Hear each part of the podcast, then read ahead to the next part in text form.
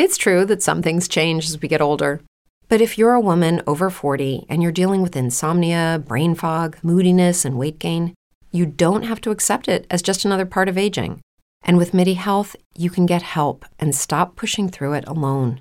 The experts at MIDI understand that all these symptoms can be connected to the hormonal changes that happen around menopause, and MIDI can help you feel more like yourself again. Many healthcare providers aren't trained to treat or even recognize menopause symptoms. MIDI clinicians are menopause experts. They're dedicated to providing safe, effective, FDA approved solutions for dozens of hormonal symptoms, not just hot flashes. Most importantly, they're covered by insurance. 91% of MIDI patients get relief from symptoms within just two months. You deserve to feel great. Book your virtual visit today at joinmidi.com. That's joinmidi.com. Lucky Land Casino asking people what's the weirdest place you've gotten lucky? Lucky? In line at the deli, I guess? Aha, in my dentist's office. More than once, actually. Do I have to say? Yes, you do. In the car before my kids' PTA meeting. Really? Yes. Excuse me, what's the weirdest place you've gotten lucky? I never win and tell. Well, there you have it. You can get lucky anywhere playing at LuckyLandSlots.com. Play for free right now. Are you feeling lucky? No purchase necessary. Void where prohibited by law. 18 plus. Terms and conditions apply. See website for details. Morning.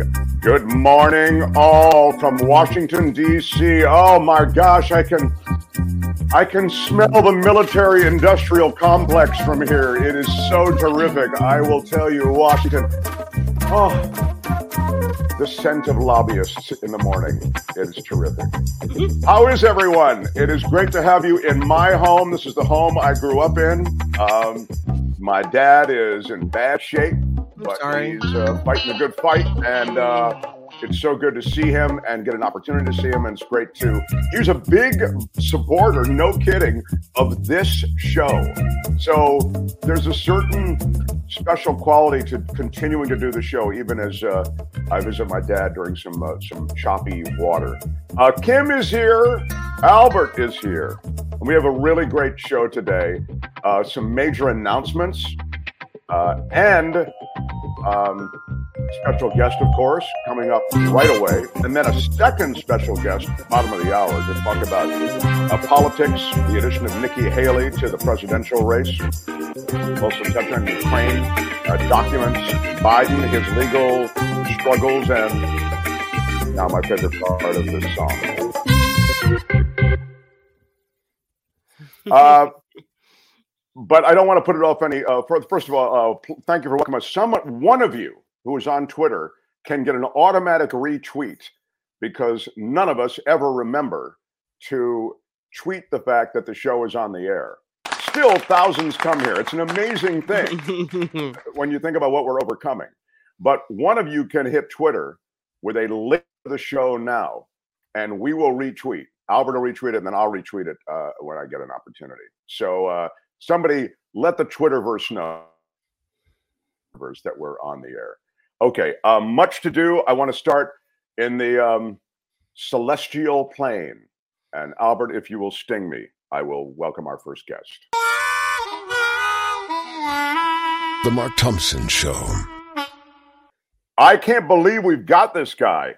I mean, he's really the guy astronomer, researcher, author, and popularizer, if that's a word, of science.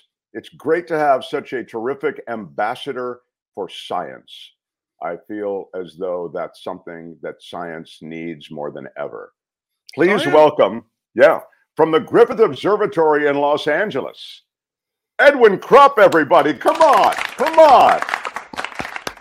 Ed Thanks. Krupp, this is so cool to have you on our show. Uh, thanks an awful lot. It, it's fun to see you, and uh, if I could retweet, I would, but uh, it's all. you are doing all you need to do. All right. We, we, oh, we have others to retweet. Um, look, I first of all, any excuse to have you on because I just think your takes on the universe, on the uh, the cosmos and its beginnings, you know, where we've come from. Uh, just it's a magical world, science, and you bring that all to life and have for years. But the excuse that I use today is this green comet. apparently, it's coming very close to Earth. Maybe you can put that in perspective and uh, maybe tell us uh, when it will hit Earth. Uh, the uh, the latter part's going to be tough, but yeah, the comet makes its closest approach to Earth on Groundhog Day. Actually, that's uh, just February second, uh, and it will be about 26 million miles away when it makes that so-called close approach. That's not really very close. The sun is about 93 million miles away. Uh, so this is what a, a, third of that distance, uh, perhaps less than the planet Venus, say, is from us, but it's not really close. Uh, it's been passing through our skies uh, certainly uh, for the last uh, month or so, with, with, amateur astronomers in particular, trying to have a look at it. But it's very, very faint. So th- this is a comet with a great press agent, but not a particularly high profile when it comes to onstage performance. So you think there's a little more being made of this uh, than why is it called the Green Comet? Yeah, that's actually pretty entertaining because most comets actually do emit green light. And this green light comes from carbon atoms, essentially dirt. If you think about what a comet really is, uh, in the middle of that that sort of glowing stream of light with this long tail extending, there's a tiny mountain of ice and dirt or carbon or coal or whatever you want to mix it up as. And that just stays frozen most of the time the comet is out in the solar system because it's not very close to the sun. But when it starts coming in closer into the inner solar system, uh, it starts evaporating that material, or really, it just sort it's not even evaporating, it just kind of takes off from it. And that's how the tail develops. Well, that heating causes this one molecule of carbon it's two mole- two atoms put together to split. And when they split, that and that's the ultraviolet light that causes them to split, and then they recombine again because they're not happy being split. And that releases this, this green light that can be recorded on photographs. If you went out to look at it, and you could really see it anyway, it wouldn't look green to your eye, but it will in these pictures. Speaking of going out to see it, can you? Well, I've tried three times from my backyard in Los Angeles, but I, I think it's fair to complain about Los Angeles rather than the comet in that case. the lights of our cities are, are really way too bright for observing the sky. But but the comet is very faint, and I've used binoculars and been unable to see it. Now, some of the staff at Griffith Observatory uh, have gone out to darker locations with telescopes, and they have seen it and photographed it. But I think most of the estimates right now from the people that I know are saying it's really not quite as bright as, as it's been made out to be. How many nights do you have? And I assume, I mean, that's the time to see it at night, I would think. Uh, how many nights do you have to uh, try to see this thing if you could get to a location that you know because uh, also around the bay area and also around los angeles and parts of california where people are you know people are are watching us from all over uh, there are opportunities to uh, to connect on um, uh, with, with uh, I'm sorry, something's happening here. It distracted me for a second. There are opportunities to see uh, or potentially see this from areas that not with with the urban light pollution that you're talking about. Yeah, that's how many a, nights? That's a, a, a perfectly good point, and I think it's fair to say that over the next two weeks you have a shot at it. Uh, but I'm still pretty convinced that you need a telescope as well. And it doesn't mean a giant telescope, but this is an amateur astronomer's comet. It's not really everybody's comet because mm-hmm. it is so faint. I, I heard that you know you you see these comets that come around every year, and this one apparently is pretty rare. What was it, fifty thousand years or?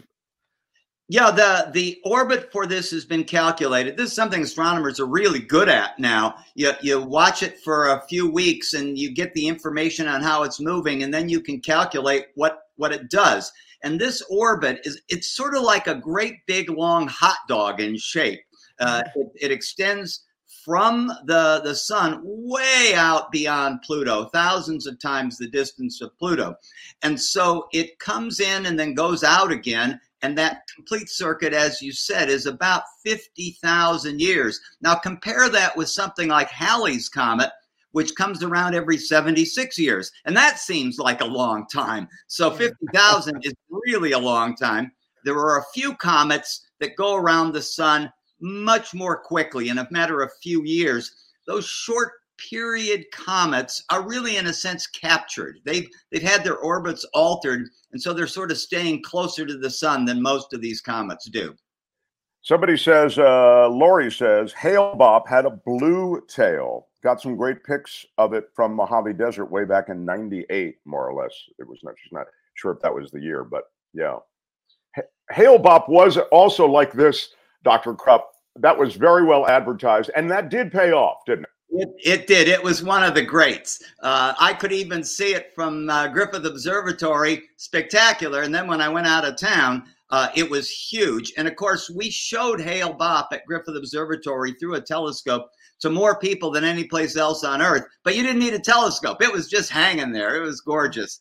Uh, the blue tail is correct, by the way. and this current comet uh, also has a blue tail that light is produced by a slightly different process and you're getting many more colors mixed that cause the tail that streams away directly from the comet's head to look blue. So this green part of it is a sort of a fan tail that's much closer to the head of the comet. Now I'm going to ask a question that will make people uh, glaze over when you respond, I suspect. but this is we're going to take a shot anyway. Why would one comet? It seems to be the same basic dynamics, the same physics, the same chemistry. And I'm sure you're going to tell me that it's not, but still, I mean, again, from layman's perspective, the two comets, Hale-Bopp and uh, this green comet, seem to have the same things, same elements working. Why wouldn't they both have the same color tail? Uh, they, they actually do uh, have very similar properties. And part of the difference has to do with the geometry of how we see them and also just how active the comet is. Most comets, if you could sort of get a, a, a bird's eye view way above the solar system and watch the thing instead of from the Earth, uh, you'd see, ah, they're all pretty much the same, except some are a little bigger than others, and some come a little closer to the sun and they get a little more active but they're kind of similar and they all have some of this green light and they all have that blue light and they have a, a few other things that are common too. But our post of observing them from the earth depends then on not us only, but also where the sun is. And that has an effect on how this thing looks. So that's part of why it's different. This is interesting, uh, and then I will let you go. You're so generous. We're, we're, we're talking to Dr. Ed Krupp from Griffith Observatory in Los Angeles, and he's just a you know uh, he's a trailblazer when it comes to bringing science to to all of us. Uh, Copper says, "How can there be color on the comet in the darkness of space? No light equals no color, right? Uh, is that right? I didn't know that. No, I'm afraid I, I uh, don't want to uh, be unkind to, to people writing in. Uh, there's there's light in space, and that light has color. Now, the fact is, uh, the human eye only sees certain parts of that color and it also uh, has difficulty with certain levels of brightness in the color that you see. When color, uh, when light goes down in intensity, uh, the parts of our eyes that detect black and white take over, and so very often it's it's hard to detect a lot of color when you're looking. And then, of course, where there isn't material that's glowing, then the writer is absolutely correct. If there's no material glowing, there's no light, there's no color but there's a lot of stuff in space and a lot of it's glowing. Also, as the light comes into our atmosphere and it's filtered through that, uh, don't we see the light spectrum in a different way? Well, certainly for a bright object, our own eyes can easily see it, and everybody can experience that. You know, when the setting or the rising sun uh, is visible, it looks very red, depending on the dust in the atmosphere and whatnot. So, yeah, the the a lot of the color that we see from the bright objects, moon as well, uh, are affected by our atmosphere. Uh, if there are no other questions, Kim, excuse me, I'm going to um, I'm going to excuse the witness the because witness, I yes. did promise him I'd get him out of here in about seven minutes. But um, do you have anything, or is there anything in the no, chat? No, that you it's felt? so interesting. I'm so glad you were able to come on with us. I I know we can't see this one with the naked eye, but a lot a lot of people like me have a child really really interested in space and in uh, astronomy. So we're going to try to go see this one. Thank you for the information today.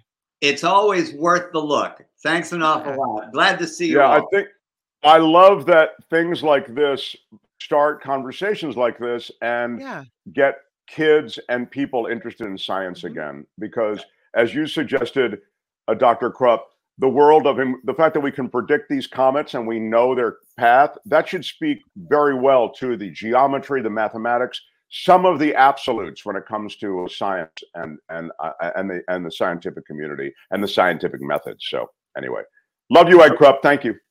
No problem. I wonder Dr. if Ed he Krupp noticed my light up moon. You think so? Oh yeah, we should have. Uh, yeah.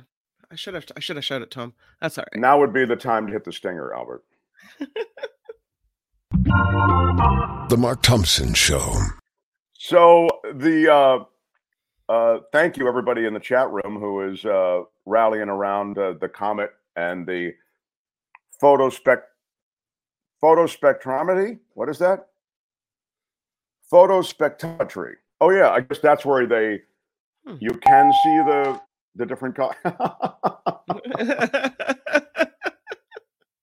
Thank you, I Elon. Musk, for ruining astronomy. Exactly, John Watson. I've talked before about uh, people are celebrating, and I don't think anybody in here, but maybe uh, uh, celebrate Elon Musk for various things. Uh, certainly, he popularized the electric car and accelerated that course for the electric car in ways that uh, you probably wouldn't have seen it accelerated had he not uh, been running Tesla. After that, I got a lot of problems with Elon Musk. You know how I feel about Neuralink and the uh, unmitigated cruelty associated with what he's doing with uh, with animals there. But this isn't about that. This is about this whole mission to Mars thing, where he's going to load people onto you know various space capsules and take everybody to Mars because this planet is uninhabitable. It's a a ridiculous plan. Uh, it's a ridiculous plan on so many different levels that it's hard to know where to uh, criticize it or to uh, shed light on it. But I'll just pick one that's related to science.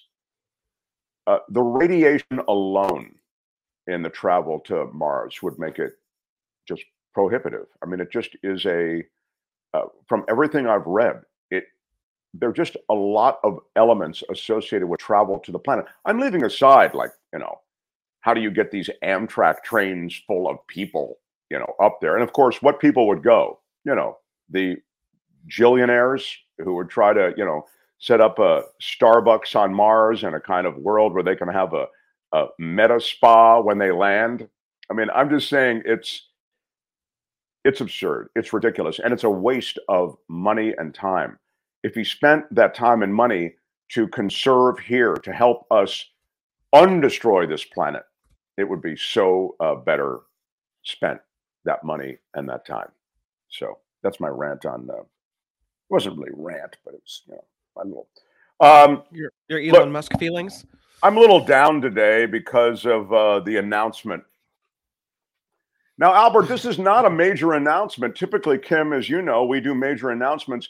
Typically, they're announcements that have to do with the show or with one of us. Yeah. Um, this is not. So, Albert, would you consider the the Brady thing is not a major announcement, is it? Well, any excuse to use any of our elements. Let me just hit the let me hit the major announcement. All right, we- we're gonna. It is a major announcement in the sense that it's just being announced. Major announcement from the Mark Thompson Show. A major announcement.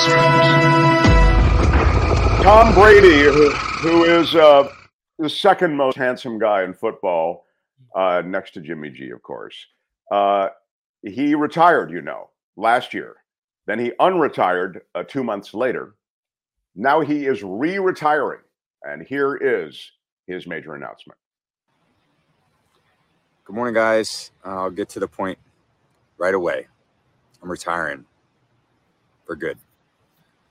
I know the process uh, was a pretty big deal last time. So when I woke up this morning, I figured I just press record and let you guys know first. So uh, won't be long winded.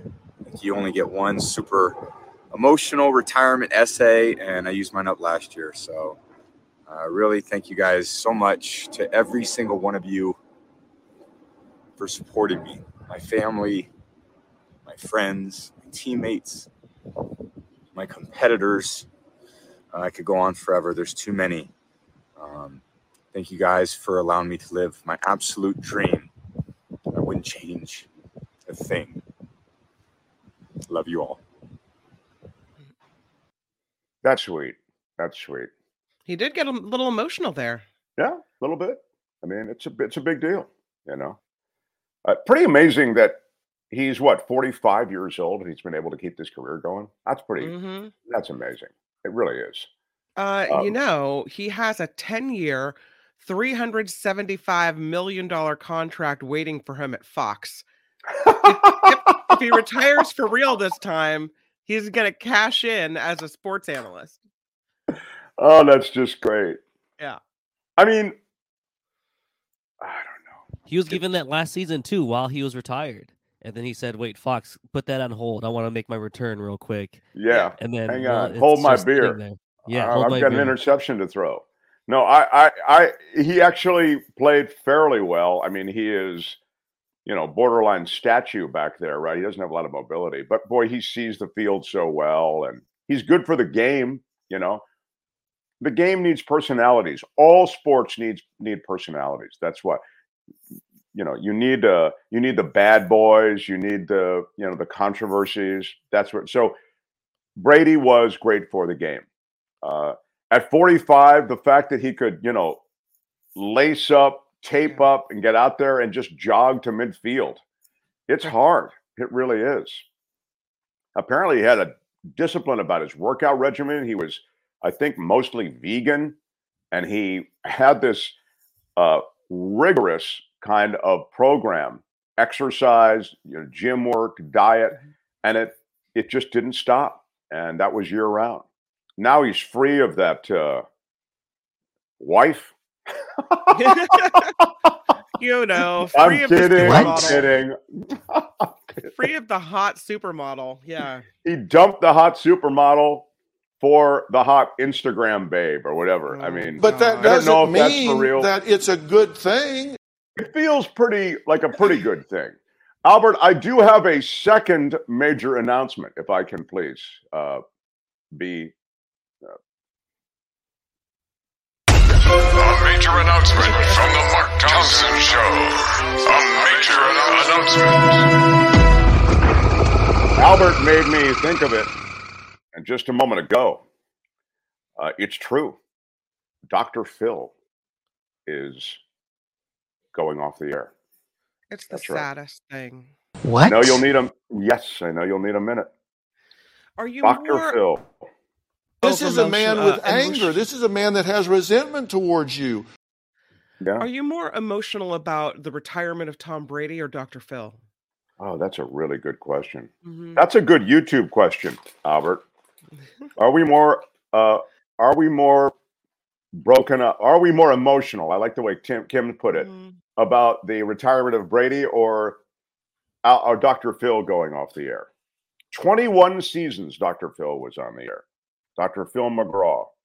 He launched in 2002. The show was co-created by Oprah Winfrey. You know, he started as a segment on Oprah Winfrey, as you're aware, and it went well. This is how Dr. Oz started.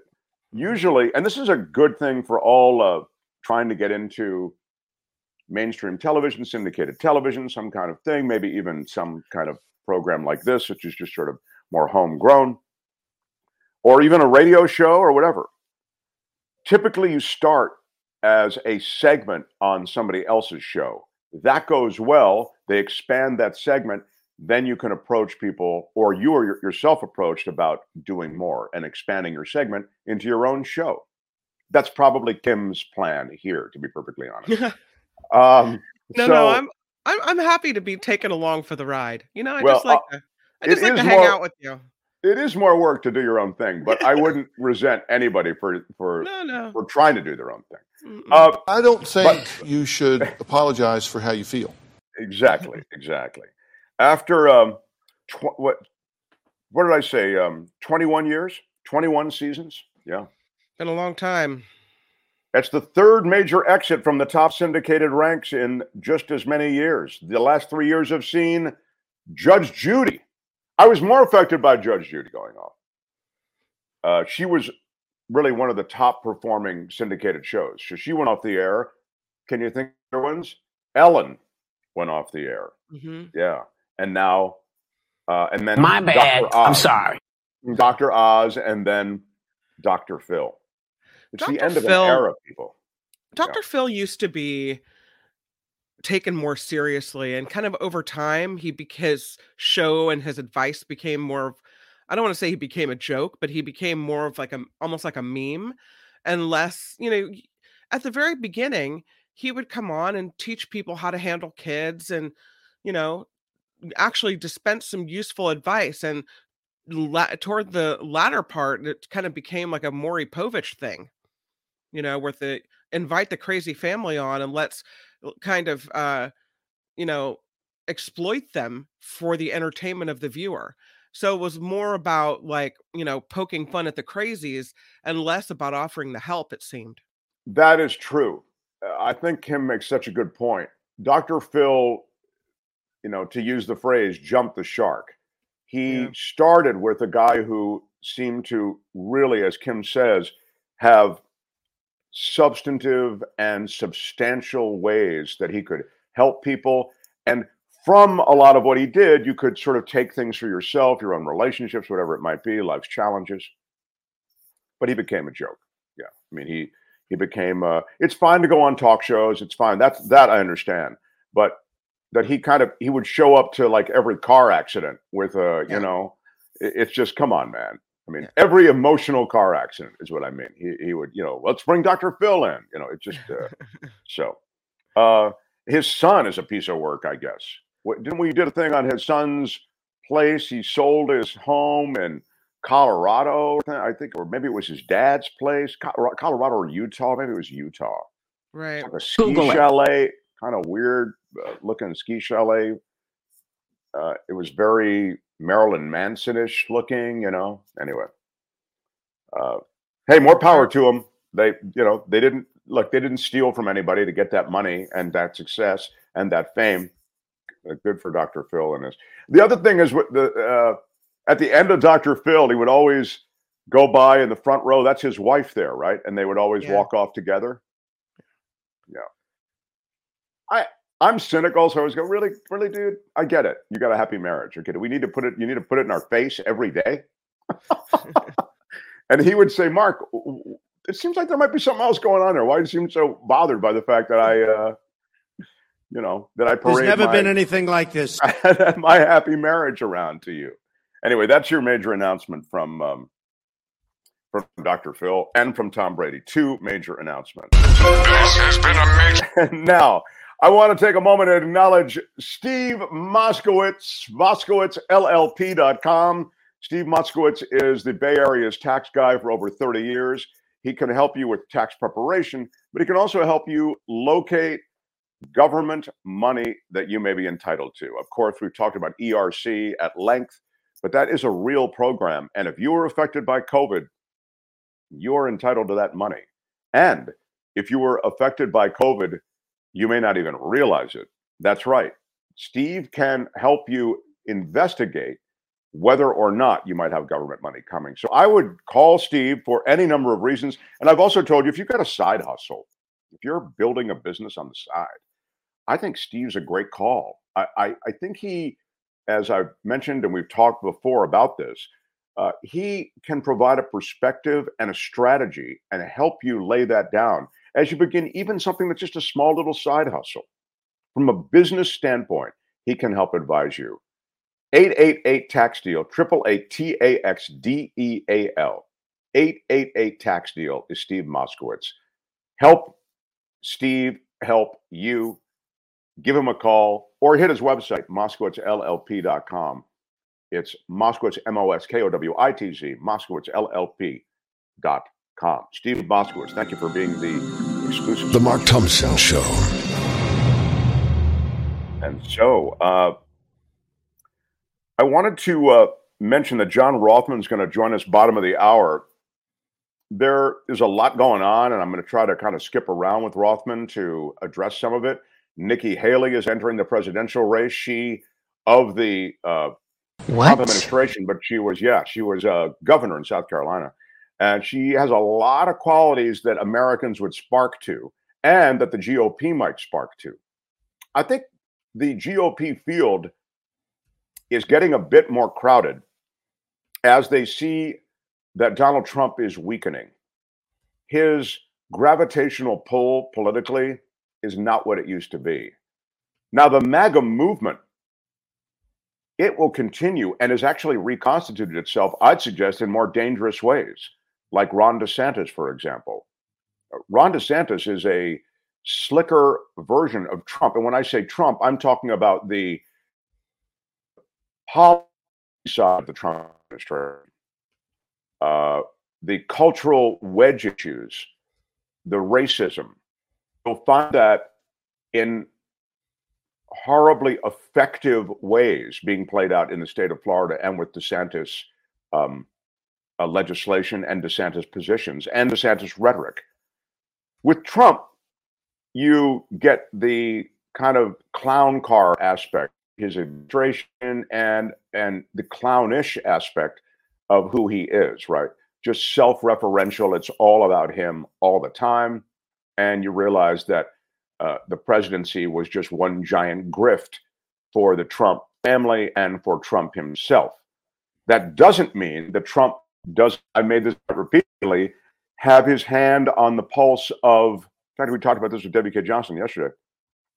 Of uh, Hello, it is Ryan, and I was on a flight the other day playing one of my favorite social spin slot games on ChumbaCasino.com. I looked over the person sitting next to me, and you know what they were doing? They were also playing Chumba Casino. Coincidence? I think not. Everybody's loving having fun with it. Chumba Casino is home to hundreds of casino-style games that you can play for free anytime, anywhere, even at thirty thousand feet. So sign up now at ChumbaCasino.com to claim your free welcome bonus. That's ChumbaCasino.com and live the Chumba life. No purchase necessary. VGW Group. Void were prohibited by law. See terms and conditions. 18 plus. Lucky Land Casino asking people what's the weirdest place you've gotten lucky? Lucky? In line at the deli, I guess? Aha, in my dentist's office. More than once, actually. Do I have to say? Yes, you do. In the car before my kids' PTA meeting. Really? Yes. Excuse me, what's the weirdest place you've gotten lucky? I never win and tell. Well, there you have it. You can get lucky anywhere playing at LuckyLandSlots.com. Play for free right now. Are you feeling lucky? No purchase necessary. Void where prohibited by law. 18 plus. Terms and conditions apply. See website for details. popular American thought. So, for example, we talk about Social Security. The Republicans are stupid enough to, in, in, in no small number now, talk about those things associated with Social Security and Medicare as entitlement programs that should be on the chopping block. That's just a stupid conversation to have. First of all, it won't happen. Secondly, uh, who do you win over except a base that is radical right? Trump was smart enough to come out and say, I don't think we should touch Social Security. All of a sudden, you only have to say that, and you distinguish yourself uh, enormously in a positive way from the rest of the GOP field. So, uh, I wonder if we'll Trump talk to is Welcome. seeing the Nikki Haley thing, thinking how disloyal she is. You know, that's Oh, his yeah, I first mean, thing. I- like, if you're not loyal to him, like you're nothing. So I'm sure he's pissed. Yeah. Uh, bad audio? Is that right? Is it bad audio from me? Are you having Uh, trouble with my audio, guys? You're break you're breaking up a touch, but we can still understand you. No, I, I- I really wish I wish you guys would mention that as opposed to having to read about it in the chat. It just I started really- happening. Okay. Uh, let me plug this back in. Yeah, I don't know what to. Um, I don't know what to. Sorry. How about I do some news and If it gets really bad, that sounds good. Okay. No, uh, you thanks good. for hitting the like button. Thanks for supporting us. What's that, uh, Albert? You sound good. It was just like a network thing. So, but you're you're stable now. You're you're good. Okay. Thank you. Thank you, my friend. Thank you, my friend. Thank you, my friend. All right. Uh, we'll do shout outs. We'll bring on Rothmann. We'll do a lot. Uh, a lot of shows still to come. Thank you for being here. Smash the like button like a boss. And we appreciate Smashed you. it We with your appreciate- iron rod. I appreciate you. You appreciate me. There's so much appreciation. All right. Mark Thompson Show. Here's Kim's News. So much love.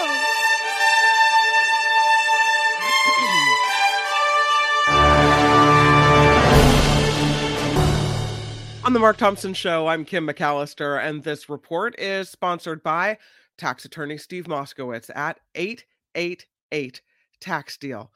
Well, no, we've been talking about it, but let's start with Mr. Brady because he has announced his retirement from football again. Take two. His ex wife, Gisele Bündchen, are they divorced yet? His uh, estranged wife? Uh, they're confirming uh, on her Instagram by saying, Wishing you only wonderful things in this new chapter of your life.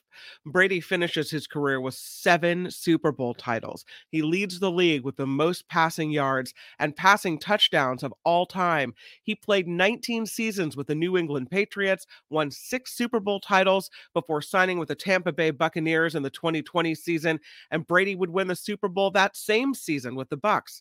Brady does have a 10 year, $375 million contract sitting there waiting for him at Fox if he retires for real this time. More than 2,000 U.S. flights have been canceled because of an ice storm today. Ice storm warnings remain in effect in the south. On top of that, at least 1,800 flights have been delayed. Dallas Fort Worth International seeing the worst of it with 75% of its flights canceled already. House Republicans are holding a hearing on the issues at the U.S. Mexico border. There's the tent city at the border. Uh, yeah, so Sheriff Mark Dannels of Cochise County, Arizona, testified before the House Judiciary Committee and said border communities are being neglected by the federal government.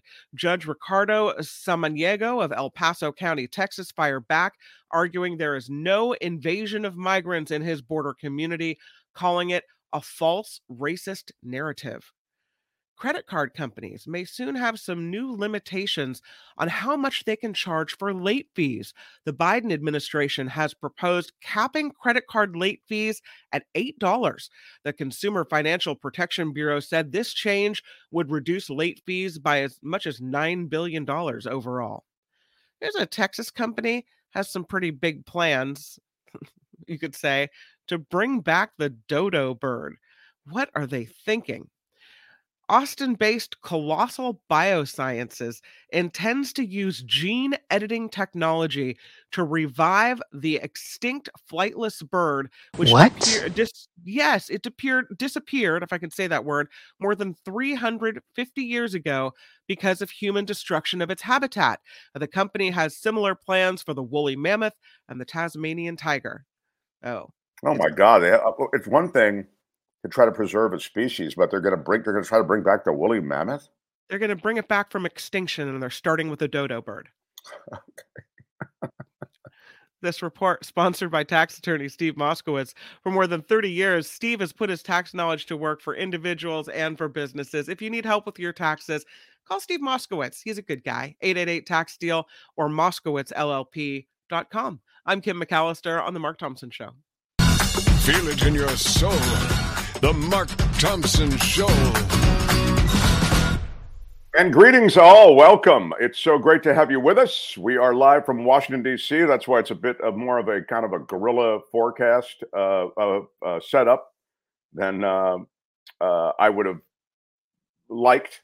Normally, I have the studio; it's all set up, but uh, my father is ailing right now, so I'm back here with him and uh, uh, back and forth to the hospital with family members, and it's all you know not the greatest, but uh, it is. He loved that we did this show and loves that we did do, do this show, and so uh, I do this to honor him also. And you know, when it comes to politics, and it's weird thing because this is my dining room, the, the dining room where uh, I was hanging out with my dad six weeks ago.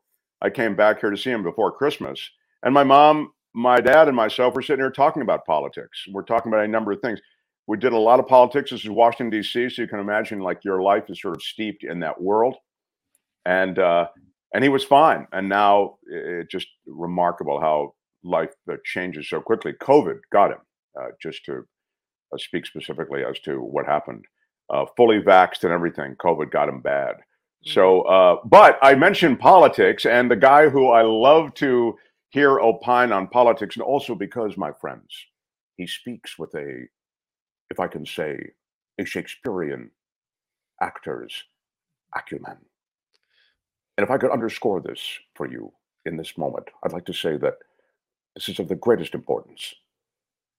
Please put it together for John Rothmann, everyone. Come on. Good, good to be with you. And Mark, please give your father my warmest good wishes. Everybody should know that your father's book on impeachment remains a classic, and I was honored to have him on my show during the height of the impeachment mania. Yeah, it was uh, uh, it was a great thing to hear him with you. I, I um, uh, uh you know, he's a a great guy to kick stuff around uh, uh, with, but so are you. And I, you know, I can start with the flashiest thing, and that's what I'm going to do, and then I'm going to get into. We can kind of skim along and and and hit stuff here and there, and of course, speak out whatever you'd like, John Rothmann. But uh, by the way, smash the like button for John Rothmann. I want to ask you about the addition of Nikki Haley to uh, the GOP race for president. Uh, no you know, surprise. She uh, just wrote another book. Uh, she's been promoting it. Uh, the interesting thing is that she called Donald Trump before her announcement, and Donald Trump gave her a green light and said, "If you want to run, welcome." Uh, although there's no doubt that he views her as a bit of a traitor. You've no doubt heard the clip where she says, I wouldn't run against him under any circumstances, which just goes to show you love war and politics. They're all bets are off. Uh, will she be a formidable candidate? Two term governor of South Carolina, ambassador to the United Nations, very successful rhetorically as ambassador to the United Nations. She does have a following. Uh, I, I can't tell you whether or not she will achieve much, but I can tell you this she is firmly on the right of the Republican Party. She clearly opposes a woman's right to choose. She's big on the whole thing about uh, uh, critical race theory, uh, all of those things. Actually, uh, Ron DeSantis, who is a serious candidate and who I think would be absolutely a horrible face for the Republican Party, uh, she would be sort of DeSantis light. And if if he were the nominee, it might be interesting to see a uh, a ticket that included DeSantis and Nikki Haley. And if you ask, aren't they too close together regionally? Just remember Clinton and Gore. Uh, let me ask you though, just when you say uh, DeSantis light, what makes her? What? Why do you throw the light in? You don't think she's quite as heavy-handed on some of these things? Exactly. You, Precisely. You hit the nail on the head. Okay. Uh, so as that continues to percolate, you have the House now run by it would seem, you know, Kevin McCarthy is hostage to the more radical voices in the GOP. Oh, this this debt ceiling, which is oftentimes used as a big game of chicken to get various uh, concessions, uh, I, I, I reminded everybody yesterday that you know, we're talking about uh, uh, approving a debt ceiling uh, and increasing a debt ceiling for money that's already been spent. It's already been approved. So this idea somehow that you know you're arguing about this, I think this is a messaging loss on the part, in this case, of the Democrats in the White House. Hey guys, you already spent this money. If you want to reduce spending for the future, you do it. You're in charge of the House now. You're in charge of appropriations. Great, do it. But this money's already spent. So let's raise the limit so we can pay the debt.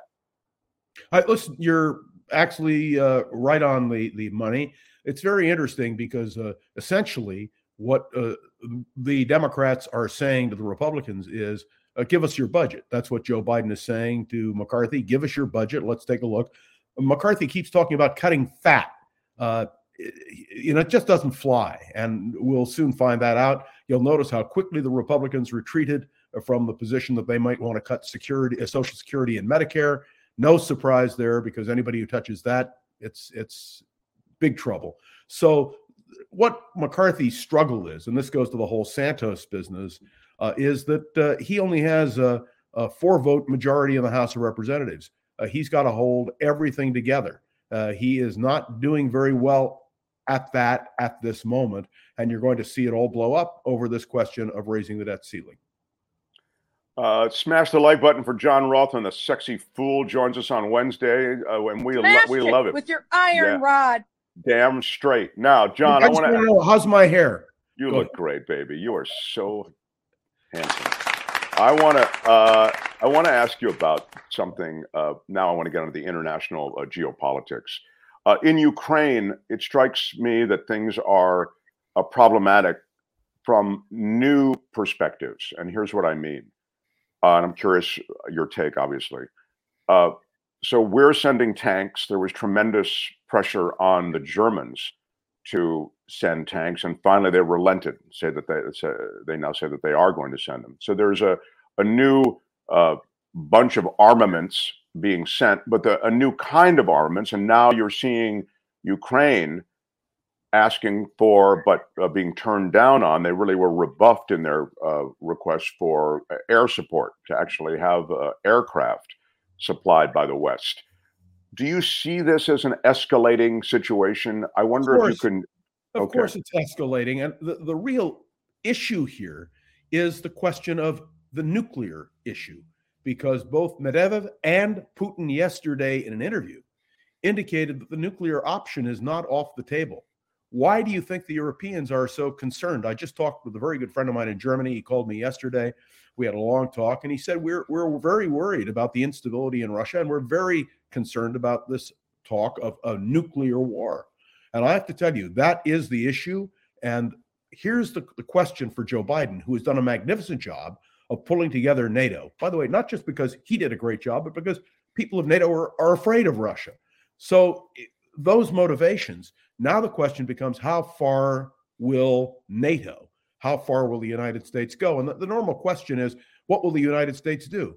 One thing I can guarantee you the United States will do nothing without all of our NATO allies with us, meaning there will have to be that. And if you listened last night on CNN, they did an hour long interview with Benjamin Netanyahu, the prime minister of Israel, uh, who has been very interesting in his relationship to all of this.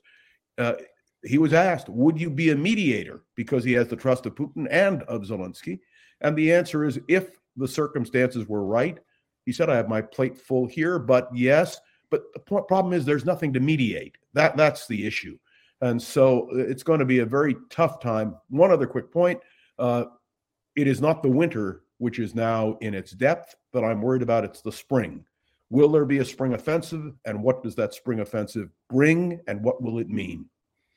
John, do you think we should begin to look at Ukraine as a sort of Afghanistan as we shovel tons of money, armaments, and a kind of continue this protracted confrontation, even though, yes, it is escalating in all the ways that you detailed so well, I thought just a moment ago. And and and we're flirting with some of those really the, you know, the specter of nuclear war is a serious one that I thought you also are, are so right to touch on. But I guess what I'm asking you is, uh, without some kind of mediation, that's what made me think of it when you referenced that. Without some kind of uh, willingness to sit down, aren't we looking at a protracted conflict? How long could it go on? What's your sense of all of that? Okay, Ukraine is not Afghanistan. Afghanistan was not a real country. There was no real army we were propping them up with everything. We were pouring billions of dollars in, uh, and and it. Those of us who have been commenting on it for a long time said this is a paper tiger. It will all collapse if we pull out. And Lucky Land Casino asking people, "What's the weirdest place you've gotten lucky?" Lucky in line at the deli, I guess. Aha, in my dentist's office. More than once, actually. Do I have to say? Yes, you do. In the car before my kids' PTA meeting. Really? Yes. Excuse me, what's the weirdest place you've gotten lucky? I never win and tell. Well, there you have it. You can get lucky anywhere playing at LuckyLandSlots.com. Play for free right now. Are you feeling lucky? No purchase necessary. Void where prohibited by law. 18 plus. Terms and conditions apply. See website for details. With Lucky Land Slots, you can get lucky just about anywhere. Dearly beloved, we are gathered here today to. Has anyone seen the bride and groom? Sorry, sorry, we're here. We were getting lucky in the limo and we lost track of time. No, Lucky Land Casino, with cash prizes that add up quicker than a guest registry. In that case, I pronounce you lucky. Play for free at LuckyLandSlots.com. Daily bonuses are waiting. No purchase necessary. Void were prohibited by law. 18 plus. Terms and conditions apply. See website for details. Uh, I believe that then, and, and obviously that's what happened.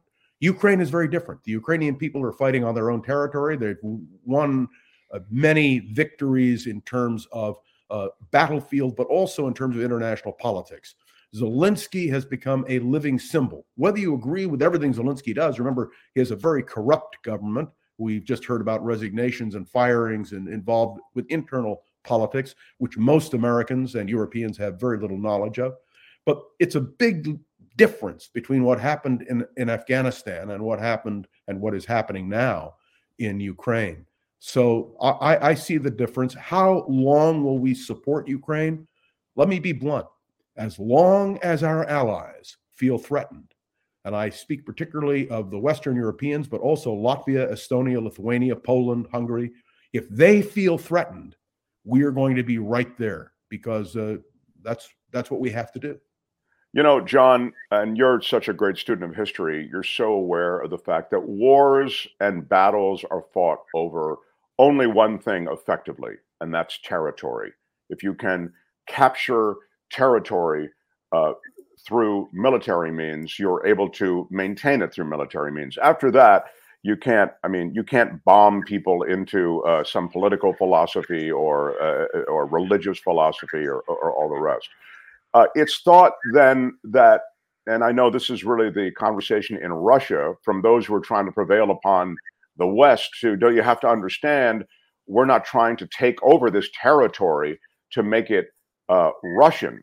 We're trying to take back this territory essentially to have a sort of Belarus kind of setup. It, we want a, a, a Russian. We're worried about the West taking over this territory from the standpoint of its closeness to NATO and ultimately being absorbed by NATO, even though NATO uh, t- turned down uh, uh, Ukraine. I wonder if you can speak to what Russia wants to get out of it, because they're essentially laying waste to this country.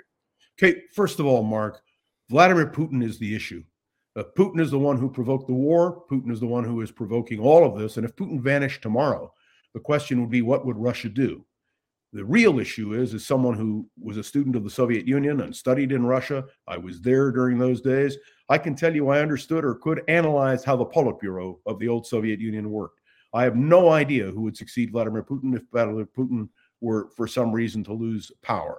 The instability there is critical. But if Putin were to go one way or the other, the whole nature of the conflict would change. In the meantime, we have to be concerned about territory. And what the Europeans and the Latvians and Estonians and Lithuanians are concerned about is that Russia will extend the war into their territory. They were part of the Soviet Union. They understand the brutality of that way of doing things. So, that to me is the real issue. And what we have to do now is give the Ukrainians everything they need. You know what Winston Churchill said? Give us the tools, we'll finish the job. And I think that is the Ukrainian attitude. Give us the tools. The nuclear thing, which I mentioned and which you uh, kindly referred to as well, is the critical issue. There is a nuclear power plant. It is the largest nuclear power plant in Europe. If it becomes disabled, or if somehow nuclear weapons were used, the whole nature of the conflict would change. You'll notice uh, the atomic scientists who do the nuclear clock have now moved the hands of that clock up to near midnight. Tick, tick, they tick. understand exactly. They understand the instability of Vladimir Putin when everything hinges on one person's personality. When there is not a team in place, the whole thing changes. Uh, did you have anything for? I, I feel like I'm dominating things, Kim. You're allowed to throw in with uh, Brother Mm, Rothmann as well. I well, because you're sitting there in Washington D.C. and I don't know how far you are from the from uh, the Capitol, but I just wanted to uh, to talk about a story I saw yesterday, Mr. Rothmann, uh, regarding the Congress and a 200 year old promise that we would have someone from a Native American tribe uh, sit in the, the House, and that has never happened, but it might now. Well, there's precedent for it. Take a look at Guam. Uh, they have a representative in Congress who is non-voting. Uh, the District of Columbia uh, has such a figure in the United States Senate uh, who doesn't vote but is theoretically the representative. Uh, it's possible. I wouldn't hold my breath if I were you. Remember that First Nation people are not unified. That is to say, there are many tribes, many people who would have to have representation. It's a whole different bag of beans. But to be blunt with you, uh, if we can do it for Guam, why can't we do it for our own indigenous people? Yet, uh, letting down our own indigenous people and going back on our word is pretty much, uh, you know, that's USA number one, isn't Yeah. it, John? That's what we do. it do. certainly is. Uh, I did a, a course on broken treaties, America's broken treaties, and Native Americans are right there. Although you understand that's part of the problem with the world. One of the best classes I ever taught was one on broken treaties in the 20th century. Just go back and take a look at all the treaties that have been violated by people all over the world, and you read the rhetoric that went along with it, and it makes you wonder why sign any document at all. I, You know, we I, took- I- I'm sick that I missed that class. I would have loved it. You should teach it again, and I will. I will join via Zoom or however, whatever other virtual way. I think that's a great, great class. It sounds uh, fascinating. Um, Maybe we can do know- a broken treaty segment here on the Mark Thompson show. A Uh, different you know, treaty every week. Well, I've mentioned, you know, one of the. Uh, if you want to May, see a, may- Tim, may I just point out this is the 50th year plus a couple of months of the signing of the so-called peace with honor agreement with uh, the Vietnamese, and you'll notice how long that lasted. Uh, I only point that out because it is an anniversary which was not marked this year, but in January of 1973, uh, exactly 50 years ago, uh, a number of things happened. Uh, one of them was the peace with honor, which was neither peace nor honor.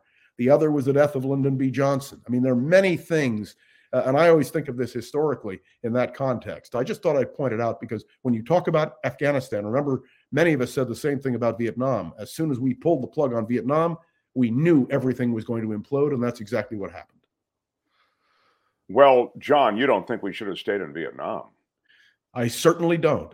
And I certainly think the interesting thing is, as many of you are aware, had uh, certain policies been followed, we would have been out of Vietnam much sooner than we were. You know, if Harry Truman had lived, he was planning to meet with Ho Chi Minh. And imagine how different the world would have been.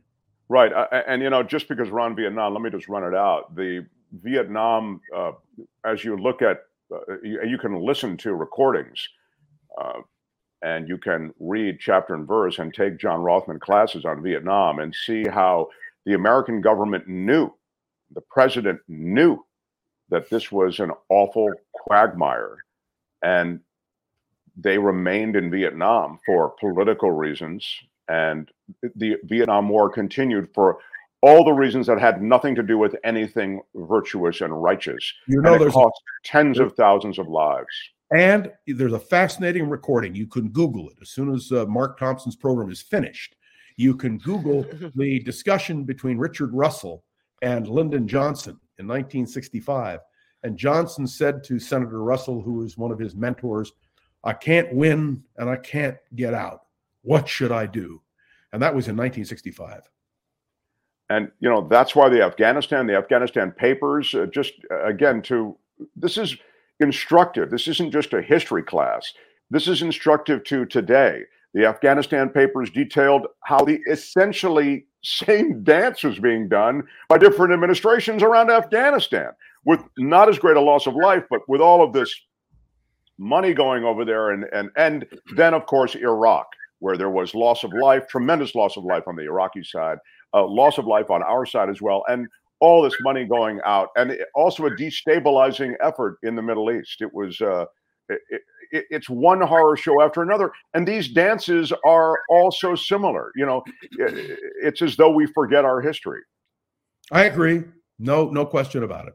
I, I wanted to say a word if I can because a funeral is taking place now, I believe, uh, in this tragic killing, and that's all you can call it, uh, police violence. Yeah. Uh, but I want to point out that uh, the vice president, Kamala Harris, is representing the United States there, and I know you wanted to raise this as well. Vice presidents traditionally go to funerals. Uh, they've been doing it for years. Uh, that's one of the functions of the vice presidency. Uh, we will see the impact in terms of all of that, but I will tell you that Fox, which I listen to, as you know, I suffer from low blood pressure, so when I need a little stimulation, uh, they've been blasting Kamala Harris every minute, every day. And so I received a, a- an email asking me, what did I think the future of Kamala Harris is? If Joe Biden is nominated for another term, she will be his running mate. If he chooses not to run, she will stand as a candidate. If she succeeds to the presidency for under any circumstance uh, before 2024, she will be nominated by the Democrats and be the incumbent. And let me remind everybody that uh, when Truman took over, nobody really knew who Truman was on August on April 12, 1945. They used to say to err is Truman. Uh, so he had a very low acceptance rate. Uh, Kamala Harris, were she to be president, would be a commanding figure in so many ways. So I would not rule her out, nor do I think she is diminished. There's no way for a vice president to be successful really and truly, I could do a comedy routine uh, about vice presidents. You know, you know the story, Mark and Kim, of the mother who had two sons. Uh, they both went to sea. Uh, one went to sea, and the other became vice president, and neither one was ever heard from again. That, that to me, uh, uh, John Nance Garner, one of my favorite vice presidents, once said the vice presidency isn't worth a bucket of warm. Well, I've got to clean it up here. Spit, they said, but it was piss. yeah i mean no i mean i think that i think that you you um of course you make the, the right points about the vice presidency and about the- essentially you get dumped uh into all these situations that are intractable i mean to you know to send kamala harris to the southern border or to the central america to i mean to, to deal with it, it, you know these are these are problems that have been uh, plaguing this country for decades and all of a sudden you dump them on on the desk of kamala harris and, and that's Joe Biden, having been vice president, should have known better. Uh, I used to write a column for the Quayle Quarterly. Uh, that was the publication about Dan Quayle.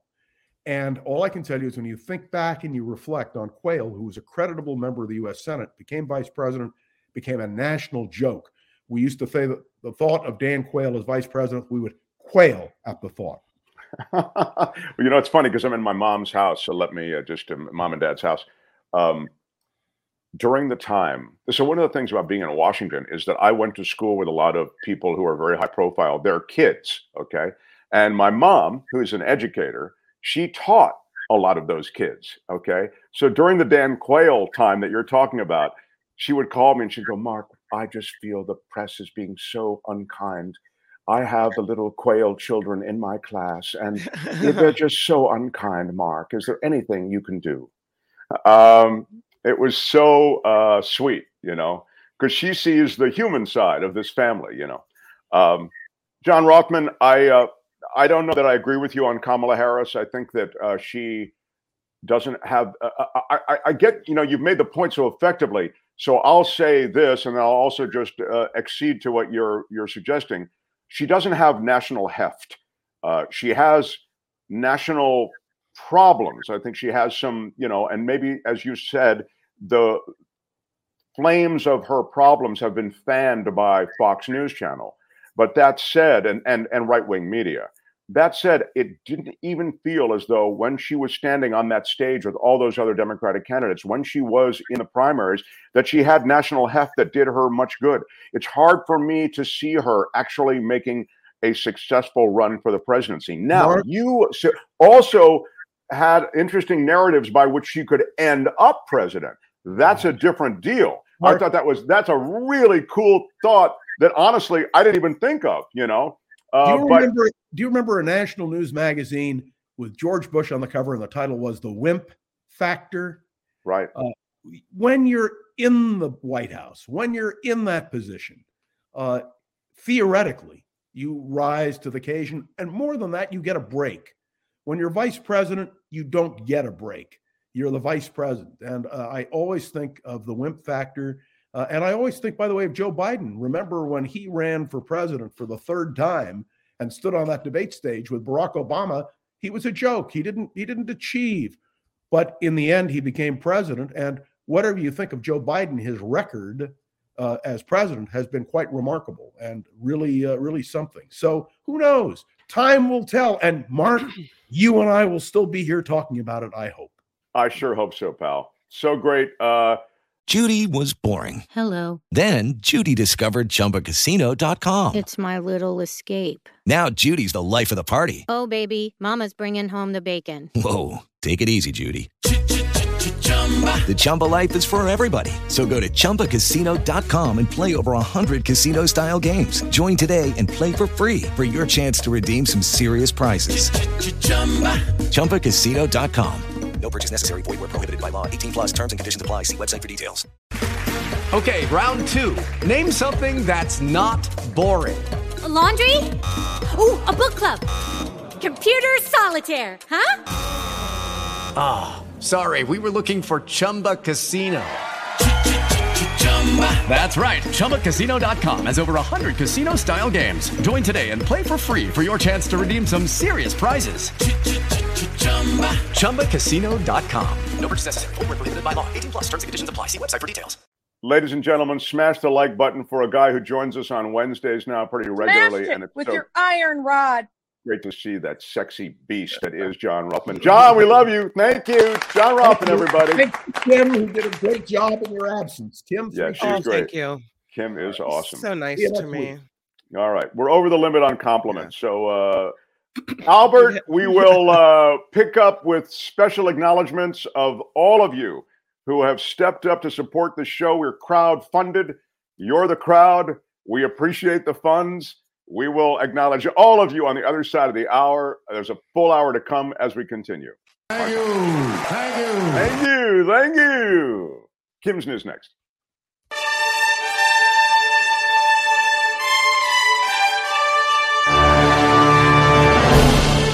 On the Mark Thompson Show, I'm Kim McAllister. This report sponsored by tax attorney Steve Moskowitz at 888 Tax Deal.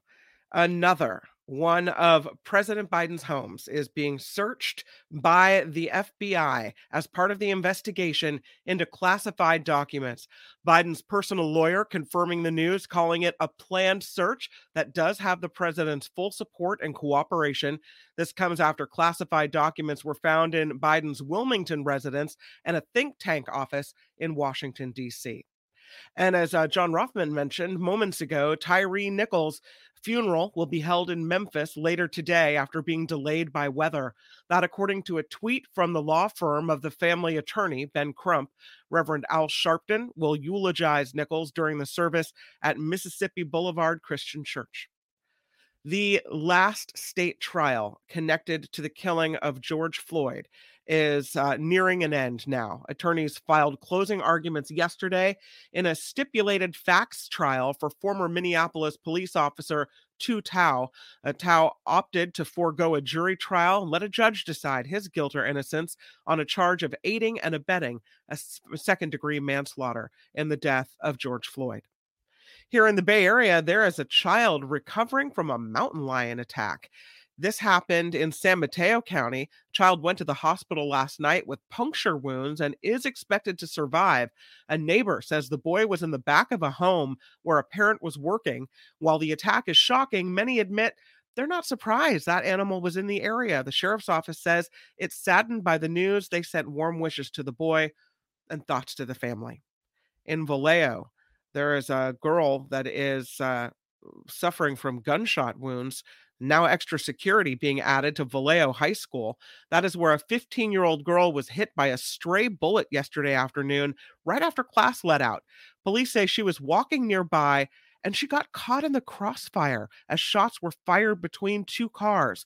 The interim police chief in Vallejo calls it senseless and unacceptable and is pleading for witnesses to come forward. The girl suffered a serious injury, but she is expected to make a full recovery. And here's one for you. this is a this is one of these stories where you're like, I I don't even know what I would do. You, where do you begin? You call call Grubhub? I don't know. Uh, so this situation happened in Michigan, where a dad figured out pretty quickly that his son had gone on a late night spending spree. The kid used his dad's phone to order nearly $1,000 worth of shrimp, chicken, sandwiches, ice cream, and more on Saturday. $1,000 at Grubhub. How old is the kid? Six years old. Wow. After he went to bed, his dad got a fraud alert for about $439 spent on pizza. so yeah, a thousand dollars on shrimp, chicken sandwiches, and ice cream, and then another 439 bucks for pizza. So yeah, somebody's busted. No more cell Wow. phone for you, pal. That's Yeah. it. Man. This We got to keep uh, got to keep things under wraps in this country. All these six year olds are uh, creating problems. Last six year old shot up, shot his teacher.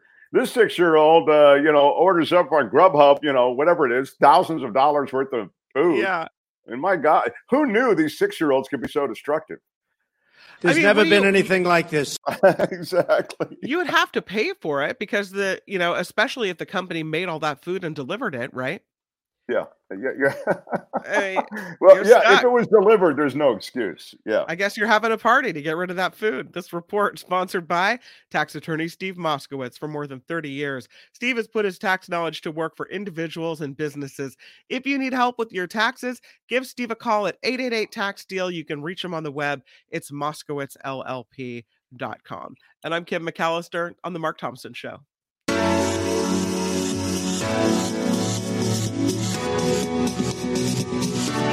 The Mark Thompson Show. Smash it with your iron rod. Who's Mark Thompson? Hey, which one of you is Mark Thompson? What he's got going here is a situation. It's unbelievably offensive. Put up your pants, my man. Pull pants. Ralph Nader just sent me a book. Did he send you one too? I offer this sincere apology to you today. Everything is going extremely well. Call me a liar. Know what you call me? You, sir, are a liar. You are a cover up artist and you are a liar. Liar, liar. Your pants are on fire.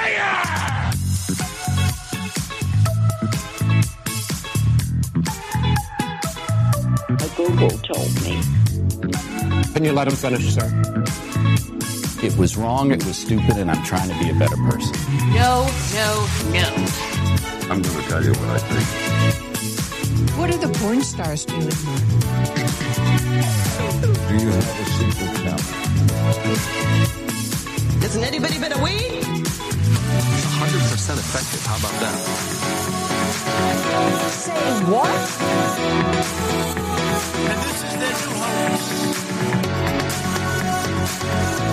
There is no defense for my conduct. I misspoke. I stand corrected. And I wanted to apologize to the Asian community, the Asian American community.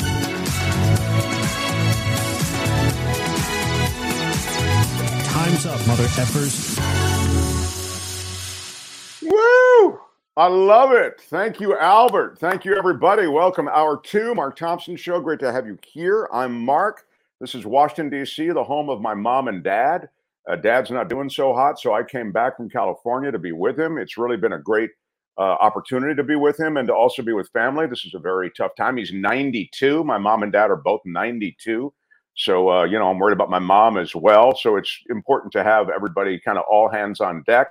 My sister is here, um, both sisters, and uh, my brother is in touch and doing his own thing. Uh, he's got some illness in his family, so he's unable to make the trip. It's a little, uh, you know, these things, uh, everything has to, life has to sort of be balanced. But that's why we're doing the show in a kind of a guerrilla fashion. I've got this uh, Volodymyr Zelensky kind of uh, camera that I take with me. You know how he used to do like the early days of the Ukraine war. He would be from different bunkers joining the world with different messages. I feel as though this is not bunker-esque, but uh, the uh, beginning of the war when they were trying to kill him, and so he was hiding in different spots. that's what I mean. He kept showing up with these, you know, with a camera shot and better lighting and wardrobe than I ever. Actually, he did have the uh, kind of a three-day Scruff? growth going. Yeah, as I recall. It's Uh, uh, uh, crazy though yeah. that he's lasted this long. They haven't found him. If they really are, you know, trying to to go after him, he's doing pretty well as far as you know staying ahead of him. Yes, I agree. Uh, in the early going, Kim is so right. You had this sense that this guy, what a week, ten days, and he's going to be out. I thought his days were numbered. Yeah, I mean, I'm because impressed. th- look, uh, the Russians have laid waste to that country. It is Yeah. a brutal, brutal thing that's happened there. Um, I hope this war winds down. Uh, that there is a resolution of some sort. We talked a lot about with Rothmann. I'm not going to get into it uh, now. But what I was going to say is, when it does happen, it will take a kind of Marshall Plan sort of collective work on the part of the world to build back Ukraine. It is uh, infrastructure. Uh, the society has been uh, crushed under the fist of war. So, I have a question for you. Yeah. So Kim McAllister, please, in the front row. So, if you wanted to stop by the White House and say hello to President Biden, how long would it take you to get there from where you are? Uh, the White House is probably 20 minutes. By car or yeah. walking? Yeah. No, by car. Yeah, yeah, yeah. I um I would take the park down into to let me tell you, Okay. you know, in the in the old days you could drive right up to the White House. There was just a black fence there and you, a bunch of people would take pictures, you know what I mean? Yeah. And then these suicide bombers became more prevalent and they started putting up these various barriers, those huge barriers, concrete barriers. And now you really can't get as close to the White House. Mhm. It sort of sucks all the things and institutions that are really owned by the people or supposed to reflect the voice of the people. Uh, they're really much, much harder to Yeah. uh, get to and to um, uh, to be around. And there was a quality of Washington when I was growing up, and I think I just took it for granted that you could sort of reach out and touch those institutions of government. Now, that doesn't speak to how they weren't still being run by the most powerful and wealthiest people and lobbies in the world. Mhm. But I'd suggest that at least there was the sense that these various institutions were more accessible. That might be the Yeah. word to use. So, yeah. So the White House is probably 20 minutes. Yeah. You know, Washington traffic is really crappy. And it started, and there's still aspects of this. It's just a smaller town, you know, like when you drive around Los Angeles or San Francisco, there is uh, in the city, I'd say that you can just get around more quickly. Maybe that's not true. I'll tell you. Here's how I noticed this. Just I, I, I noticed it. Let me just. There's so many um, speed bumps and one-lane roads around Washington D.C. Uh, there's and there's so many cops. There are more cops in Washington, and they're not all metro cops. Police cops. there are embassy cops. There are uh, Capitol Hill police officers. There's Secret Service everywhere. Because remember, there are embassies everywhere. Okay. Yeah. Um, that uh, it is astounding how many police officers there are. Uh, the only place I've seen a lot of cops like this, and they were on the street. They weren't in cruisers like all these other cops are that I've just mentioned. Was Cuba. In Cuba, there are a lot Oh. of cops. Well, because in Cuba, everybody's on the state dole, right? Yeah. And to keep to keep a fascist regime, regime in power, you need to have a lot of cops to keep everybody in line, right? And so they Yeah. do. They have different levels of cops there as well. But there are tons of cops, and traffic is slow. And so, anyway, 20 minutes to the White House from here. Yeah. Yeah. Uh, I want to uh, quickly acknowledge so many who've supported us. You know, we're crowd-funded this show, and it sucks. When we were on KGO, uh, we would concentrate on doing the show and getting guests and topics of conversation and fun Yeah. things that we do and a vibe for the show. And that's what we had to worry about because there were other people worrying about getting sponsorships and getting us um, monies to support KGO and our show. Uh, now we have to do it all. We have to do everything and We have to get people to contribute. So, in that spirit, if you have contributed whatever you can, it helps keep us here with you. I try to do things like work holidays and work all the time, and uh, you know, set up shop now, even though uh, we're dealing with some stuff personally uh, in a remote way. I try to do that as my commitment to you, and so uh, that's to let you know, hey, I won't let you down. I'll keep this show on the air every way I can. And so, thank you, all of you who have stepped up. Albert, do we have a? Uh, is this one you want to acknowledge people? Yes, we do. RJ Dunn, twenty dollars. Morning, all. Shout thank out. you, RJ. Big shout out for the super Hey, sticker. RJ. Thank you, RJ. What, What up, RJ? Yeah, thank you for that. That really helps. Twenty dollars. Thank you, RJ. Andreas, let's start a super chat party. That is a super chat. Twenty dollars. Wild idea, but it just might work. Oh yeah, it's a party, baby. You know.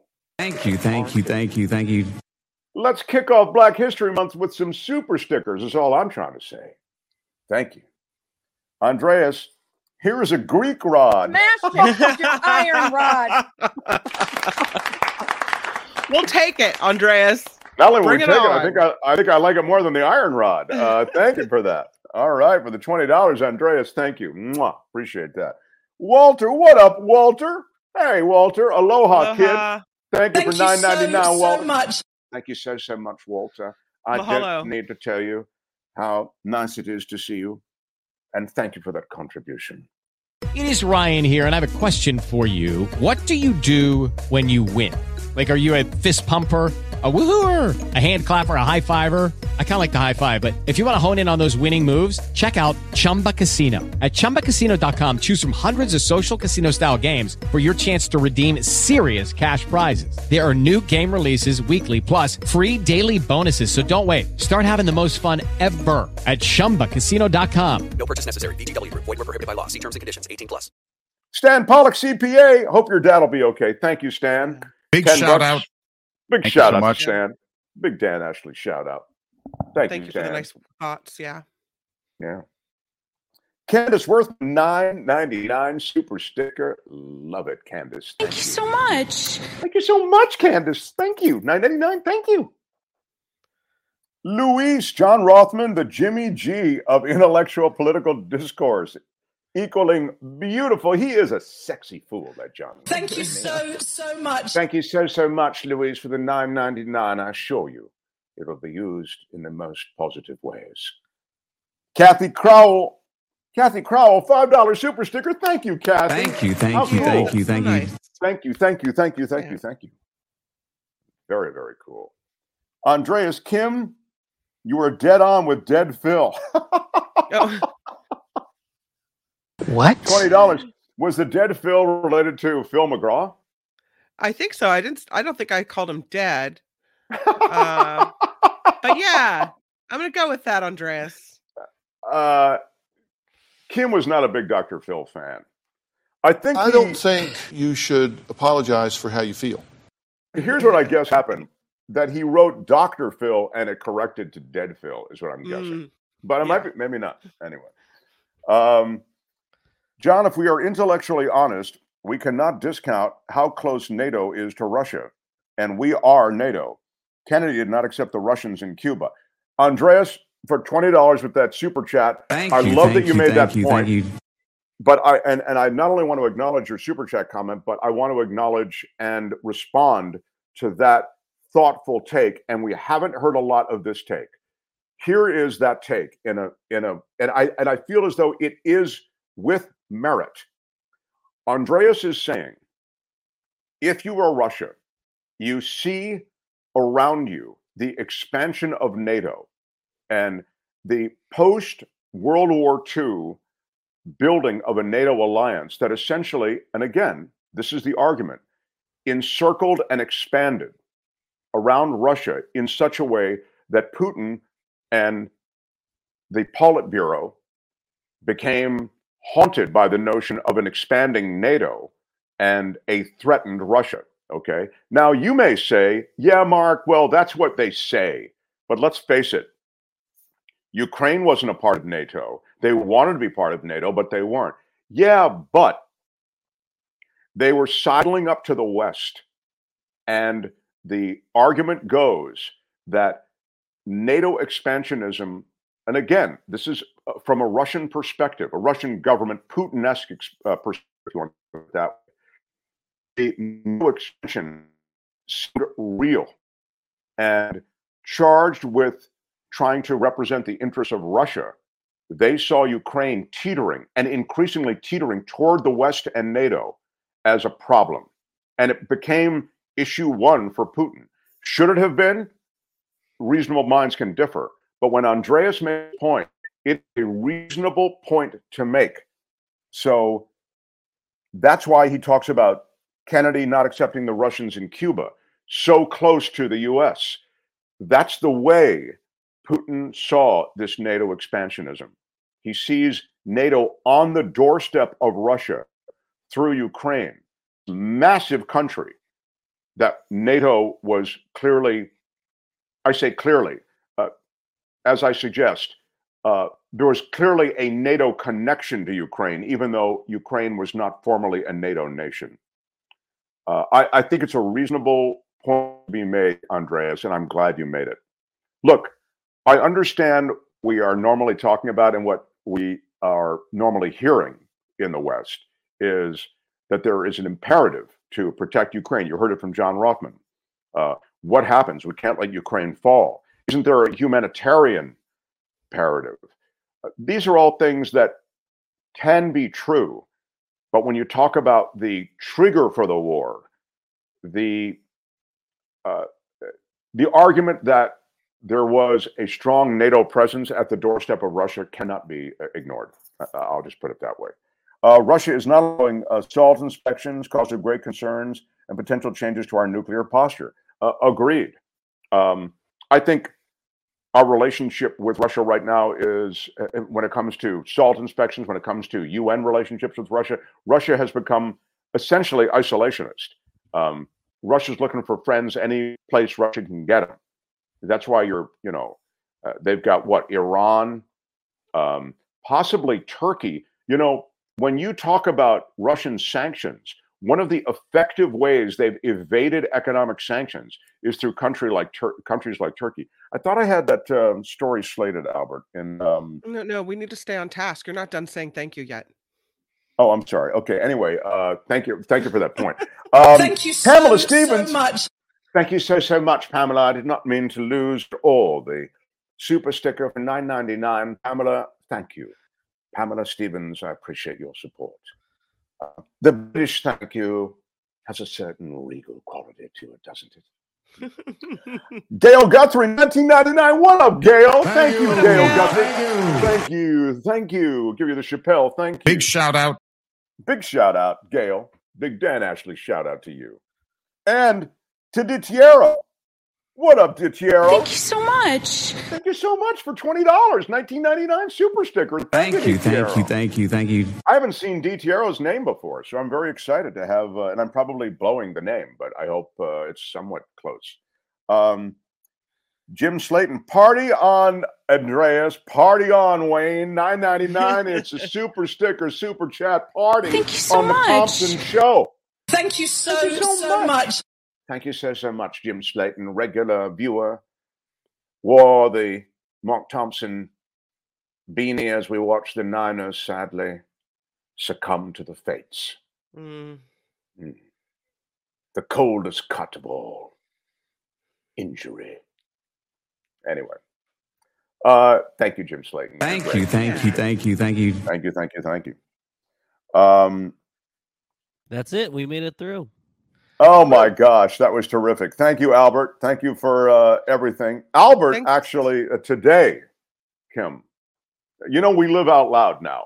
Like, I don't, there's no backroom conversation I have with Albert or we're going to do this. Uh, we, we talk about it with the audience too. Yeah. So, Albert, are you comfortable with me sharing the fact that uh, the plan for today? Oh, that I'm leaving early. Yeah. yes, that Albert is leaving early because he had, you know, Albert's got uh, other stuff to do. He's got a, in Yeah. this case, I think it's a dental appointment or something. But Yeah. um, anyway, so Albert's leaving Life early. goes so, on. so the the drama that will play out is that at the end of the show, there are a lot of moving parts at the end of the show. We try to make it look, you know, like they're not. But Yeah. so Kim, are you prepared to Oh, handle? this is a surprise. I can do it. I can make it happen. Okay, so what will happen job. is, yeah, yeah, yeah. If you all you need to do is throw to the um, uh, Yeah. to, to the scrolling of all the people who are on Patreon and also are on Yeah. PayPal. Okay, I'll do it. those people are all all those names are at the end of the show. That's all you have to do. I can roll the you know farewell music and all that stuff. Okay, Yeah. all right. We all so I'm glad we got that worked out. Now, um, no, in the old days, like at KGO, like during a commercial, we'd work this out, right? I'd say we could talk, but now we don't have that. So we're No. always one of us is always on the air, so there's no real way to do it. Um, uh, I had a, Oh, another. We have one yeah. more. Can I Oh. do it one more? Because we got one more. Hell yeah, let's do it. Jackie Walker, big shout out. Thank you, thank you, Jackie thank you, Walker. thank you. And a Big thank shout you, out. Thank you, thank you. Yeah, Dan Dan Ashley shout out. We need Dan Ashley on. We we I think we're due in February. Ashley and And this seem like tokenism, but it is Black History Month. We do need Spencer Christian. He grew up in the Jim Crow South. Yeah. Spencer Christian has stories of growing up with the in segregation, and Mhm. I'd love to at least uh, have him stuff through. So You're digitally bugging out a little bit here and there, just to let you know. I know you get mad Oh, when we don't tell you, but yeah, Yeah, it's not so it. bad. It's not bad enough to freak out over, but you know. okay, damn it. Oh, God, and I one just- more, Sandra Thomas for ten dollars as well. Thank you, Sandra. Thank you so, so much. Thank you, Sandra. I don't know if you can hear me, but thank you, darling. Thank yeah, you, darling. I can hear you. Kim, if you'd be so kind. uh, You know, I actually noticed listening yesterday. hmm Uh, When I listened back, I noticed that you, of course, you sound so great because you've got the mic there. I forgot Yeah. the, which uh, is just a classic Mark Thompson move. And uh, I brought all the rest of the rig. but I forgot the mic. Um, so uh, when you speak, it actually sounds better. Just the quality of the, you know, of the audio. Now with my signal breaking up, it may sound even better. So you may want to pick up the mantle as best you can. Okay. Um, yeah, Dan Ashley and um, Spencer Christian will join this month. So that's still to come. The two missing monkeys at the Dallas Zoo, they were found, right, Kim? Oh, so good. Yeah, What? except that they were found in a weird place. Would you like to expound on that, or are you frozen in time? Oh no, I, I thought you were going to expound. We were found in a Oh, weird oh, place. oh, I yes. was waiting. That was a great So uh, I pause, and then I'm thinking, oh, I'm thinking, oh, I've I lost my like, signal. She's not going to tell I me. Uh, to- no, no. Okay, so yes, they're they're get it. They get a tip that these monkeys are in an abandoned house in the Dallas area. So they go to the suburb and they go into this house and they find these two monkeys locked in a closet. And I mean, I don't know what would have happened if no one had found them, but they find these monkeys in this closet in this abandoned home and they take them to safety. So I guess you could say all's well that ends well, but who takes a couple of monkeys and then takes them to a house and locks them in a closet? I can't even imagine what would motivate that type of thing. So it's monkey's safe. horrifying. Yeah. Yeah. So uh, let's just review the Dallas Zoo, which has a good reputation. As I've suggested, they don't deserve it, but they have it. Um, they've had multiple fences cut, multiple habitats. I use that word. I mean, these are controlled habitats within the zoo, breached, and they've had multiple animals jacked out of there. One of which has died that I know of. I don't know what the numbers are, but the monkeys were returned. Are there any other? They had birds that were taken out too. One of the birds was killed. I don't Yeah, know They how had many a, others. a vulture that was killed. They also uh, some uh, wire fencing was cut, allowing uh, some other animals to escape their enclosures at the zoo. But all have been found, and I think everybody else is okay. Hmm. Valerie nine two three on Twitter saying uh, enjoying Wednesday's show on my television after a minor ear procedure to insert a tube in my right ear. Oh no.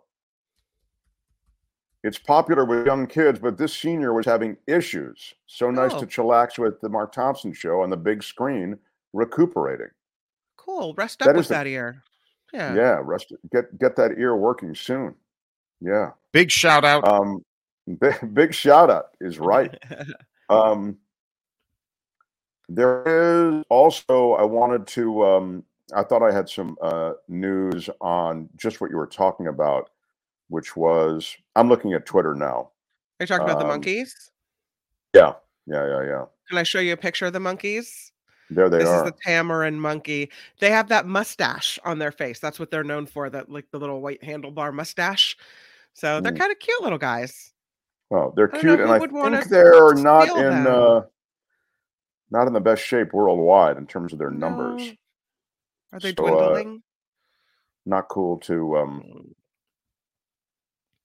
yeah uh Can you imagine? I mean, what would possess someone to lock a monkey in a closet? Two of them. it's it's kind of just uh basic you know mayhem creators you know chaos creators this is just sort of like vandals maybe you want to call it if you want to think of it that way uh, i think that's uh, it is. you know i thought it interesting and you may um you may find this striking. This is news from the world of academics in California. Albert, if you would please, a stinger. The Mark Thompson Show. And I've just realized that I've got to do a Kim's news. That's all right. Whatever. I'll play it No, by ear. not If you- whatever. I've got to. If you call for I've it, it's coming. If you don't, it's not. That's that's. I've just. re- I haven't. I'm not watching the clock. All the things that I'm used to having, all the elements right in front of me, I don't have. It's all right. Um, I'll tell you what we're going to do. We'll break for I've done Kim's enough news, news today. and then when I come back, I want to talk about the move that is real that colleges are considering overhauling the grading system for freshmen to ease them into the college experience. They may get rid of grades completely. Uh, it's a Don't you love an extra $100 in your pocket? Have a TurboTax expert file your taxes for you by March 31st to get $100 back instantly. Because no matter what moves you made last year, TurboTax makes them count. That means getting $100 back and 100% accurate taxes only from Intuit TurboTax. Must file by 331. Credit only applicable to federal filing fees with TurboTax full service. Offer can be modified or terminated at any time. what? Something that's happening. Yeah, it's happening in California. It's a What kind story of out of kangaroo Santa college Cruz. is that? What is happening? It's, it's a story out of Santa Cruz, and I'll share it's it a next. wild idea, but it just might work. Uh, and they're replacing the college uh, grades with dings. They're gonna anytime somebody does something well, they're gonna hit them with a ding, which is a nice thing. Yeah, and everyone um, they use a larger. Yeah, they're gonna go to the ding system. It was inspired by our show. We're very excited by that. Yeah. So uh, It's you know ridiculous. those at the top of the class are the ones with the most dings at the end of the semester. Yeah. Uh, Kim's news, and we continue next, and I'll tell you about that grading system. Mark Thompson Show.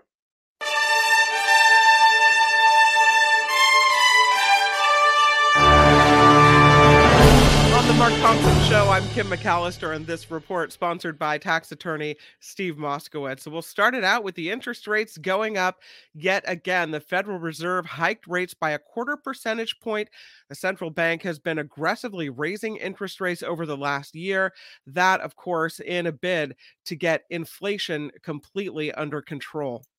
And, the And the- reason this is a an absolute uh, mistake is because inflation is co- coming under control. You heard David Cay Johnston tell us about it yesterday. You've seen pieces in the Wall Street Journal. I'm happy to review it for you when Kim's news wraps up. But the reality is that the economy is coming back in line, and that the Fed is now they are over clamping down on this economy, and this is how you can risk recession.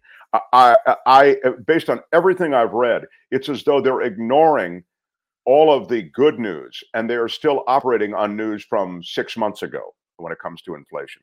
But uh, nonetheless, I mean, they control the rates, and it's a quarter percent. Uh, it is a quarter percentage point, indeed. Yeah. Okay. Anyway, all right. Thanks, Kim. So Sorry. We have that to look forward to. Hmm Uh, Tyre Nichols being laid to rest. His funeral underway now in Tennessee. The funeral is taking place at Mississippi Boulevard Christian Church in Memphis. Vice President Kamala Harris is in attendance. Reverend Al Sharpton delivering the eulogy. The family attorney Ben Crump will give a call to action there as well. And as we've been talking about, Tom Brady stepping back once again. He now is possibly just five years away from being inducted into the Pro Football Hall of Fame. Can we say that, or is that too, too premature? I, I mean, I think it's an, a given, right, that he'll he will be. The oh my Hall, God! They call him the greatest of all time, right? yeah. So the Hall tweeted Brady. That'd be great, though. We think of the greatest of all time, but I, we're not sure about Hall of Fame. the Hall tweeted Brady would be eligible for induction in 2028. The announcement coming after Brady revealed he'll be retiring from the NFL. What about coming to the 49ers, buddy? Come on. Leave us high and Yeah. dry with all the quarterbacks injured. I don't like that.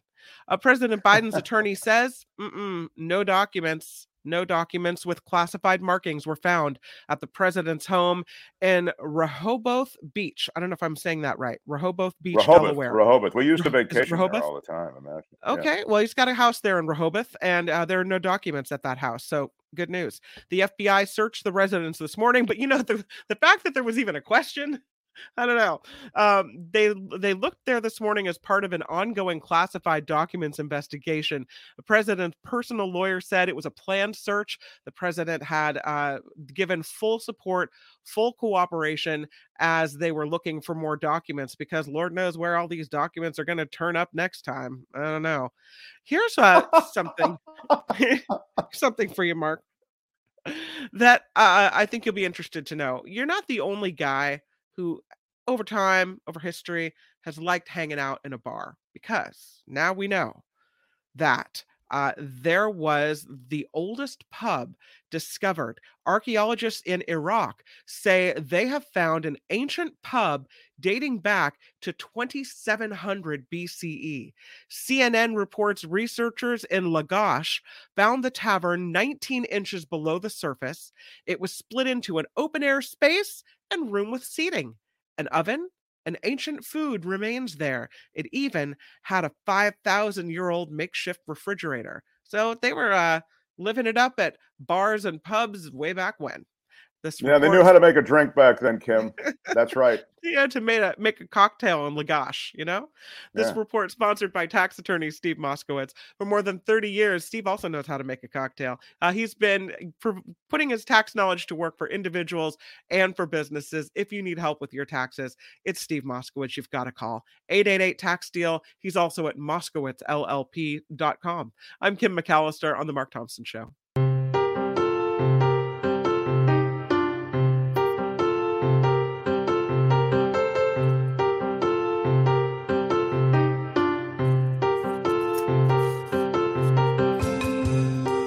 Thompson Show. I think you know what the problem is just as well as I do. Who's Mark Thompson? Everything is going extremely well. I'm sorry, Dave. I'm afraid I can't do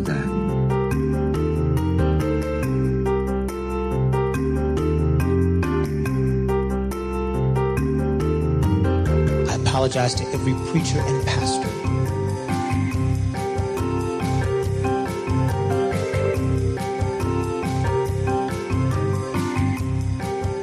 What he's got going here is a situation. We have processes and protocols and standards. No, no, no. 60% of the time, it works every time.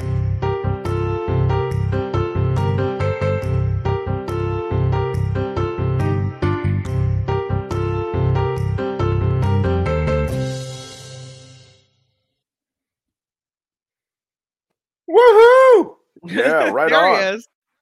Yeah, you know it, kids. I love that little run. Thank you, Albert. Thank you, everybody, for being here. Yes, I am uh, remote, so I know the signal is a little in and out. We're on uh, my mom and dad's Wi-Fi. Yeah, it's a Mhm. dream come true. I really hope that I would. The apex of my career would be on uh, my mom and dad's Wi-Fi someday. So uh, this is it. Uh, you're seeing it. Uh, smash the like button like a boss keeping the show on the air. Thank you for the thumbs up. I think we've done some good stuff today. Actually, you started it with your iron rod.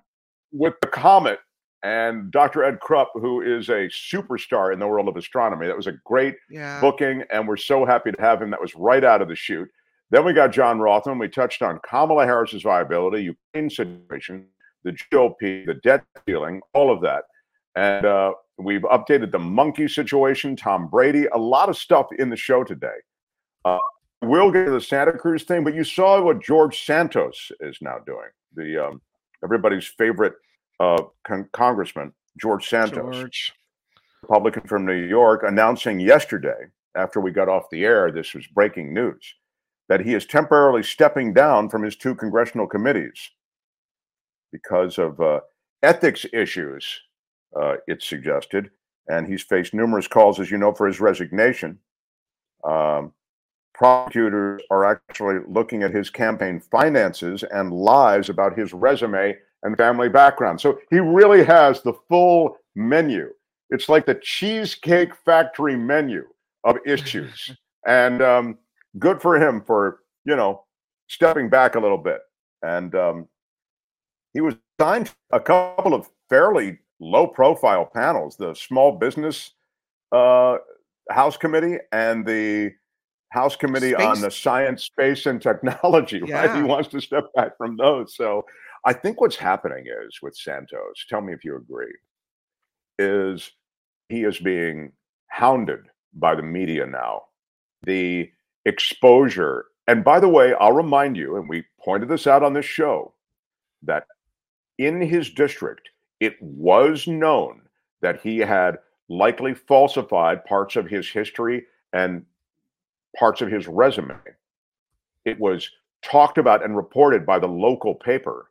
But because, and this is what I again had mentioned to you before, generally these small congressional races don't get media attention. So you can pretty much get away with saying whatever you want. And national media doesn't pick it up because it's not click worthy. It doesn't bring eyeballs. People don't care about some congressional district in New York where the guy running has lied about his resume. I mean, you, are going to find that on nightly news. No, it's what's I mean, that going to bump care. out of the way? The voters care. The vote, I mean, and also no, no, he but, should care. You don't go around lying about things like that. That reflects on you personally. okay. I'm laughing because I mean, of course you're right, but that's just and you know that it's a naive position. I mean, there I know, there's more lying. I just I'm in Washington D.C. That... this is the apex of lies. There are, eh, you have to you're jumping over lies on your way to correct okay. other lies in this town. But imagine like if you told a lie like that and you were caught. I I don't know about you. I'd be mortified, mortified, so embarrassed. He should yeah, be more... hiding in shame right now. And instead, he's parading around Washington, D.C., probably marching through the patio right behind you, waving and saying, oh, Yeah, I'm George Santos. And nope, I'm not leaving unless, uh, you know, the voters ask for me to go. No. Uh, it always depends on the kind of lie, if you actually really want to get into the, the, the lie. But of course, you're right. I think about uh, what's his name? Who said he was hiking the Allegheny Trail when he was actually in South America with his girlfriend, who he was playing around with uh, on his wife. Uh, uh, Google it and you can find it. Um, and he was going to step down for some of the reasons that you suggested. It was humiliating, right? Mm-hmm. But ultimately, he he leaned back in. Uh, that's a great story in itself. Uh, and if you Google it and read about it, you'll see how he they circled the wagons around him particularly the religious right, and they were able to build a, a, a wall of support around him. And the reason that was important is because of power. And so this gets to Kim's, I think, to her general comment. And what I would say is that power and winning is the whole game in Washington. Who cares that you said um, we can't vote on a Supreme Court seat and confirm someone in the last year of a term, but yeah. then with a month left in the next term, when it's your guy, you do vote. That's yeah. there's a lie right there. I mean, uh, you see what I'm saying?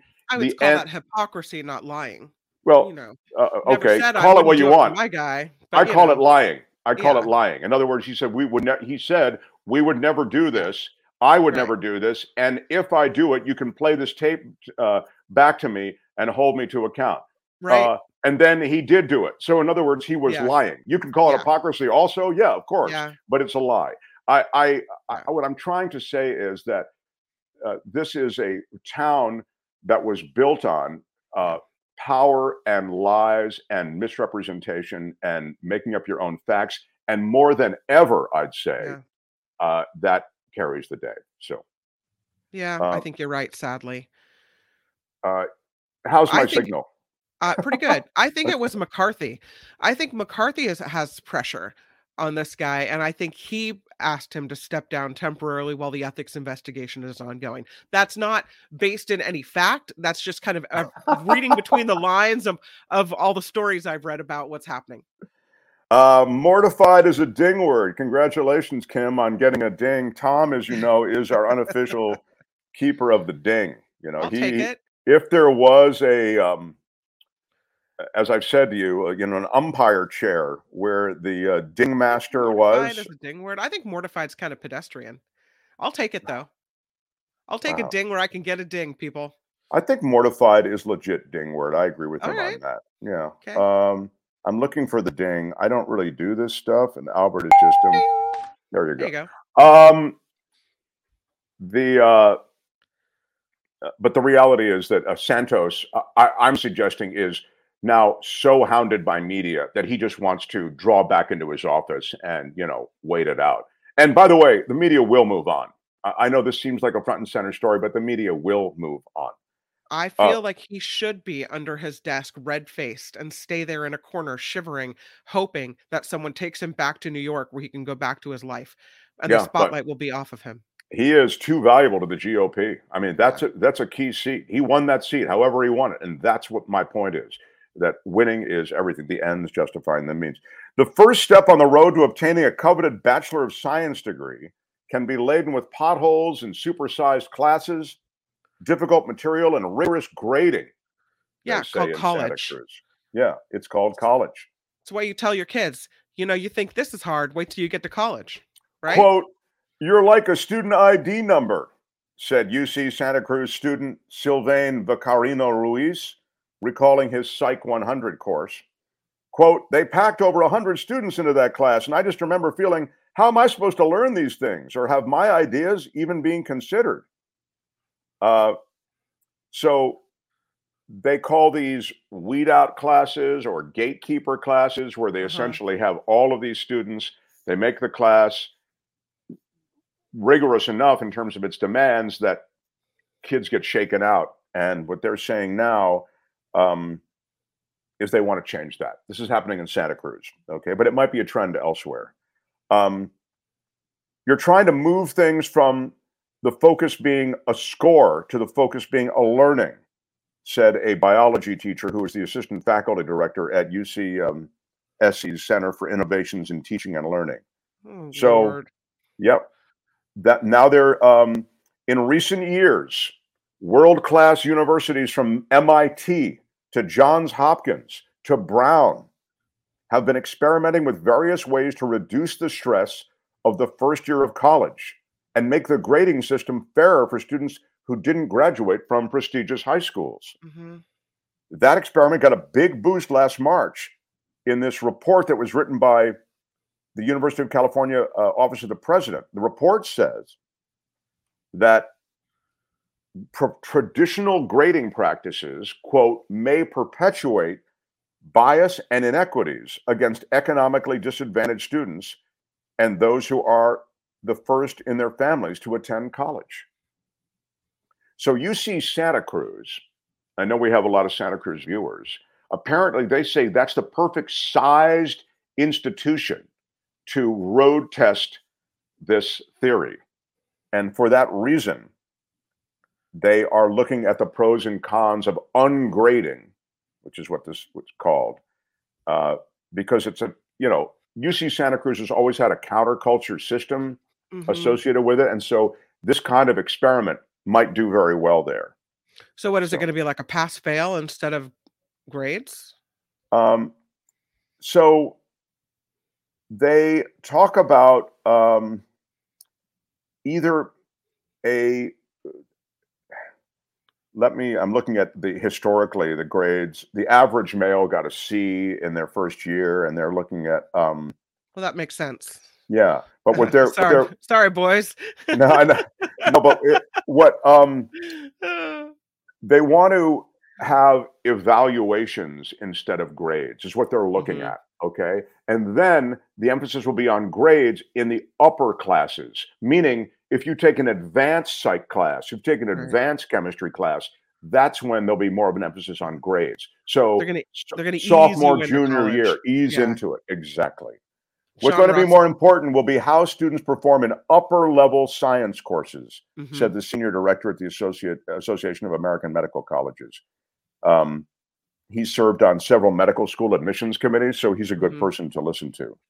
Advocates of ungrading say if it's done right, it'll shift the focus back to learning and away from grades in a way that helps students adjust to the rigor of college, regardless of their educational background. Anyway, that's happening at UC Santa Cruz. Uh, good luck. Hey, man, college was a bitch. I remember, you know, it was a Well, bitch. It, it makes those first year parties a little bit more exciting because no one has to worry about it. Like, yeah, don't worry about going to class tomorrow. Just have another beer. Uh, Ah. John Watson writes UC Santa Cruz didn't even have grades back in the 80s. I chose to go to UC Davis instead because of that. Oh, yeah, that's right. Uh, the Joe writes- 90s. Yeah, go ahead, Yeah. Let's make college even more meaningless. Great idea. Um, there was an option of getting letter grades um, in 1997. And, and I'm talking about UC Santa Cruz, okay? And um, the faculty voted overwhelmingly to make letter grades mandatory for all undergraduates in at least three quarters of their classes. That was in 1997. So there's been at UC Santa Cruz always this kind of appetite for experimenting in this area. And now this is their latest. JR Uh, says one of the few US schools where surfing is an elective. and WH King says, What a bunch of babies. A human biology class I took at San Francisco State had 800 students. It's true. I mean, th- those college classes that are immense, not necessarily that unusual. And they're hard, you know. We all want a little personal attention, right? So, I mean, anyway, that's what's going on at UC Santa Cruz. So, The Mark Thompson Show.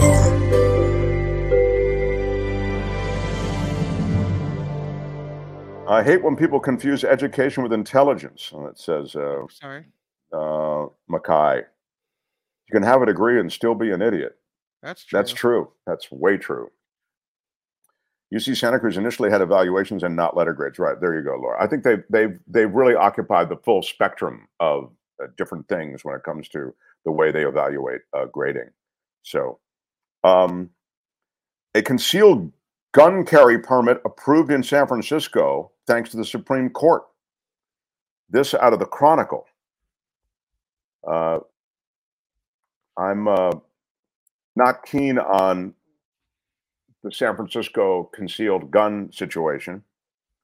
It's a rare concealed gun permit that went all the way to the Supreme Court. It was um, for the first time since a landmark U.S. Supreme Court ruling last year. The San Francisco Sheriff's Office approved a resident's application to carry a concealed weapon.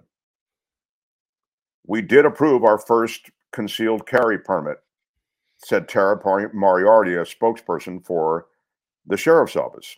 She's awesome, by the way, and a friend.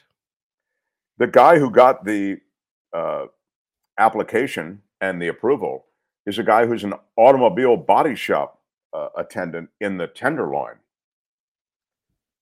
Uh, the Supreme Court in June ruled that states with strict gun laws could not force residents to show a special need for self defense in order to obtain permits allowing hidden firearms. Mm-hmm. Big shift in many jurisdictions in California, including San Francisco. I mean, as you know, you haven't been able to get a concealed carry permit in San Francisco. Never, Mm-mm, never. Mm. It was unheard of.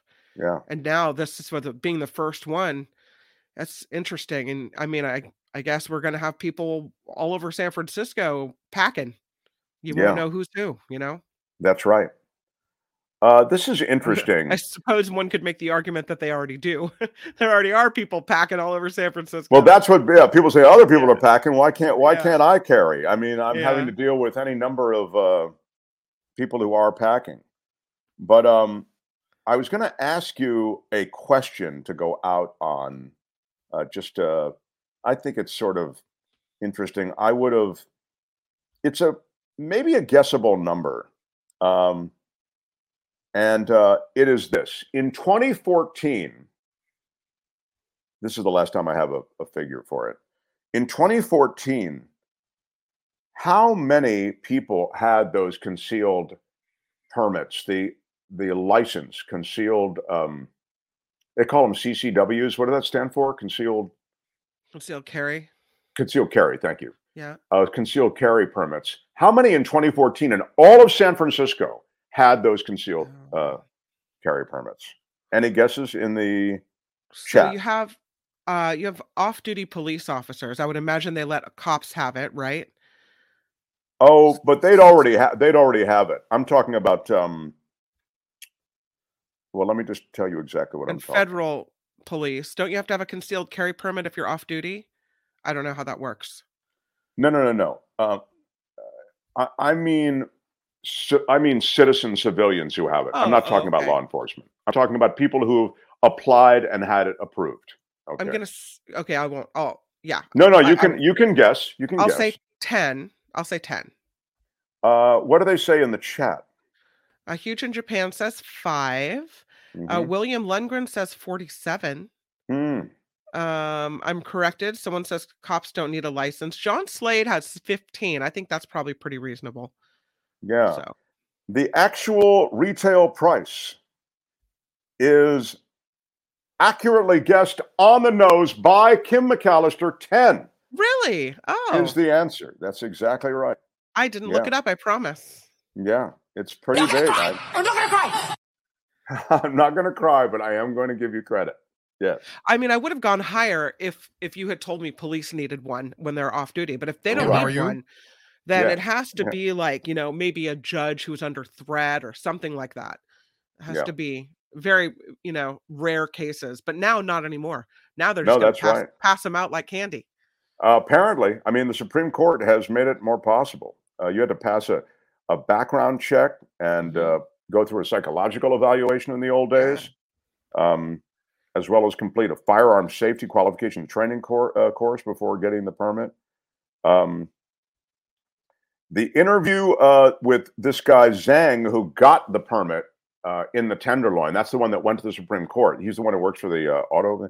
Um, he says the growth in open drug use and dealing in the Tenderloin was recent uh, in recent years prompted him to request this permit and to um, ultimately appeal it and to get it approved. Yeah, Um, so he's probably around a lot of crime.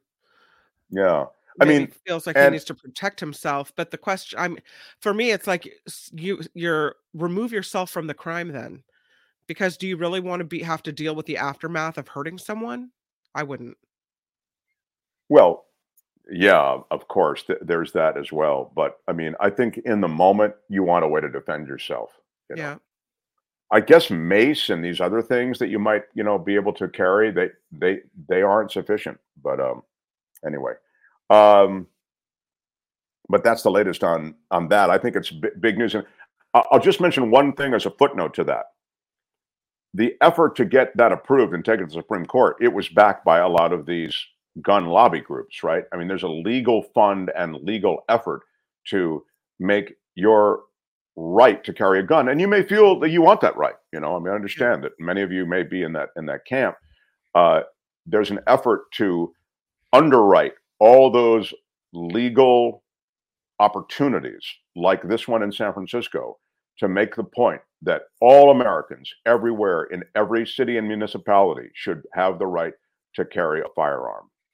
Again, uh, that is underwritten by these groups, you know, CNRIA, et cetera. But there are a bunch of other sort of subsidiary or alternate, you know, operations that quack the same way. So, uh, walter says my father would say if you need a gun on the nightstand where you sleep you need to move that's such a great line. Such a great line. Yeah. Ain't it true? Um, John says this, at least you're still around to feel bad about it. I had someone break into my house and we had to use a gun to scare them off. Right. I mean, I, I, I think it's um, increasingly where there are these follow home robberies. You saw what happened at the Pelosi home, and all of a sudden, Yeah, I don't know if a gun's the answer. I feel as though a dog's the answer, but I wouldn't get a dog uh, if I'm not ready to have a dog in the family and treat the dog like a loving member of the family. Don't get a dog just because it's a thing to help you Right. with security. I mean, that's Yeah. not the reason to get a dog, and it's also not the way to get a dog. And and it uh, it's a um, but a dog is a lovable creature, and that barking will affect um, a security situation. I'll just say that. So, Uh, I want to mention Nikki's show. Will you please mention Nikki's show while I get yeah, organized? Got a quarterback problem. We'll talk about that on the Nikki Medoro show starting in just a moment here. Uh, Black History Month. We'll talk about that. Um, Mr. Beast philanthropy being criticized now. Ooh, Mr. Beast, really? And then uh, Louis Miram- Mirante with the Bay Area Council talking about the housing de- uh, deadline here in California. And uh, doorbell versus text poll is up. So we'll be taking a quick poll on the Nikki Medoro show, and I will be over there with her. That starts in uh, just a minute, well, right about now. Uh, so what is a doorbell versus text poll? I, I don't know. I'll find out. Oh, okay. I thought it was some thing that I because uh, that the, that the that the cool kids are doing. But it's, Yeah. I don't- it's not okay. It are there any clearly. um are there any uh other acknowledgments, loose ends that I need to tie up for today? Please, Kim, you can tell. I don't think there. I don't think there are, are Well, any loose ends. I think we've got it going on. news. Yeah, it was a it's great good show. news. It's good news, and it was it was a very good show. I mean, I thought given the all the contributors were great.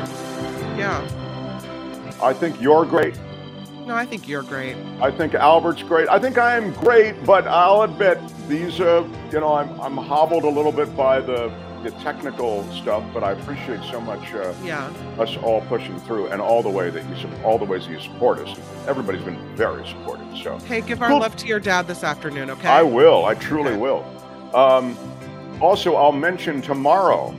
Uh, Belinda Weymouth is here. I think there's also another guest. We'll do. It's the Planet Stupid. I forget. Who's the other guest we have tomorrow? Is it Avila and Sure? No, that'll be on Friday. Both uh, Jim and um, and Michael will be on Friday. But much to do as we continue I'm here from Sheldon Washington Stevens D.C. for the Mark Thompson Show. Bye. Thank you, everybody. Mwah. really do appreciate all the support. And jump over to Nikki's show. And until tomorrow, bye bye.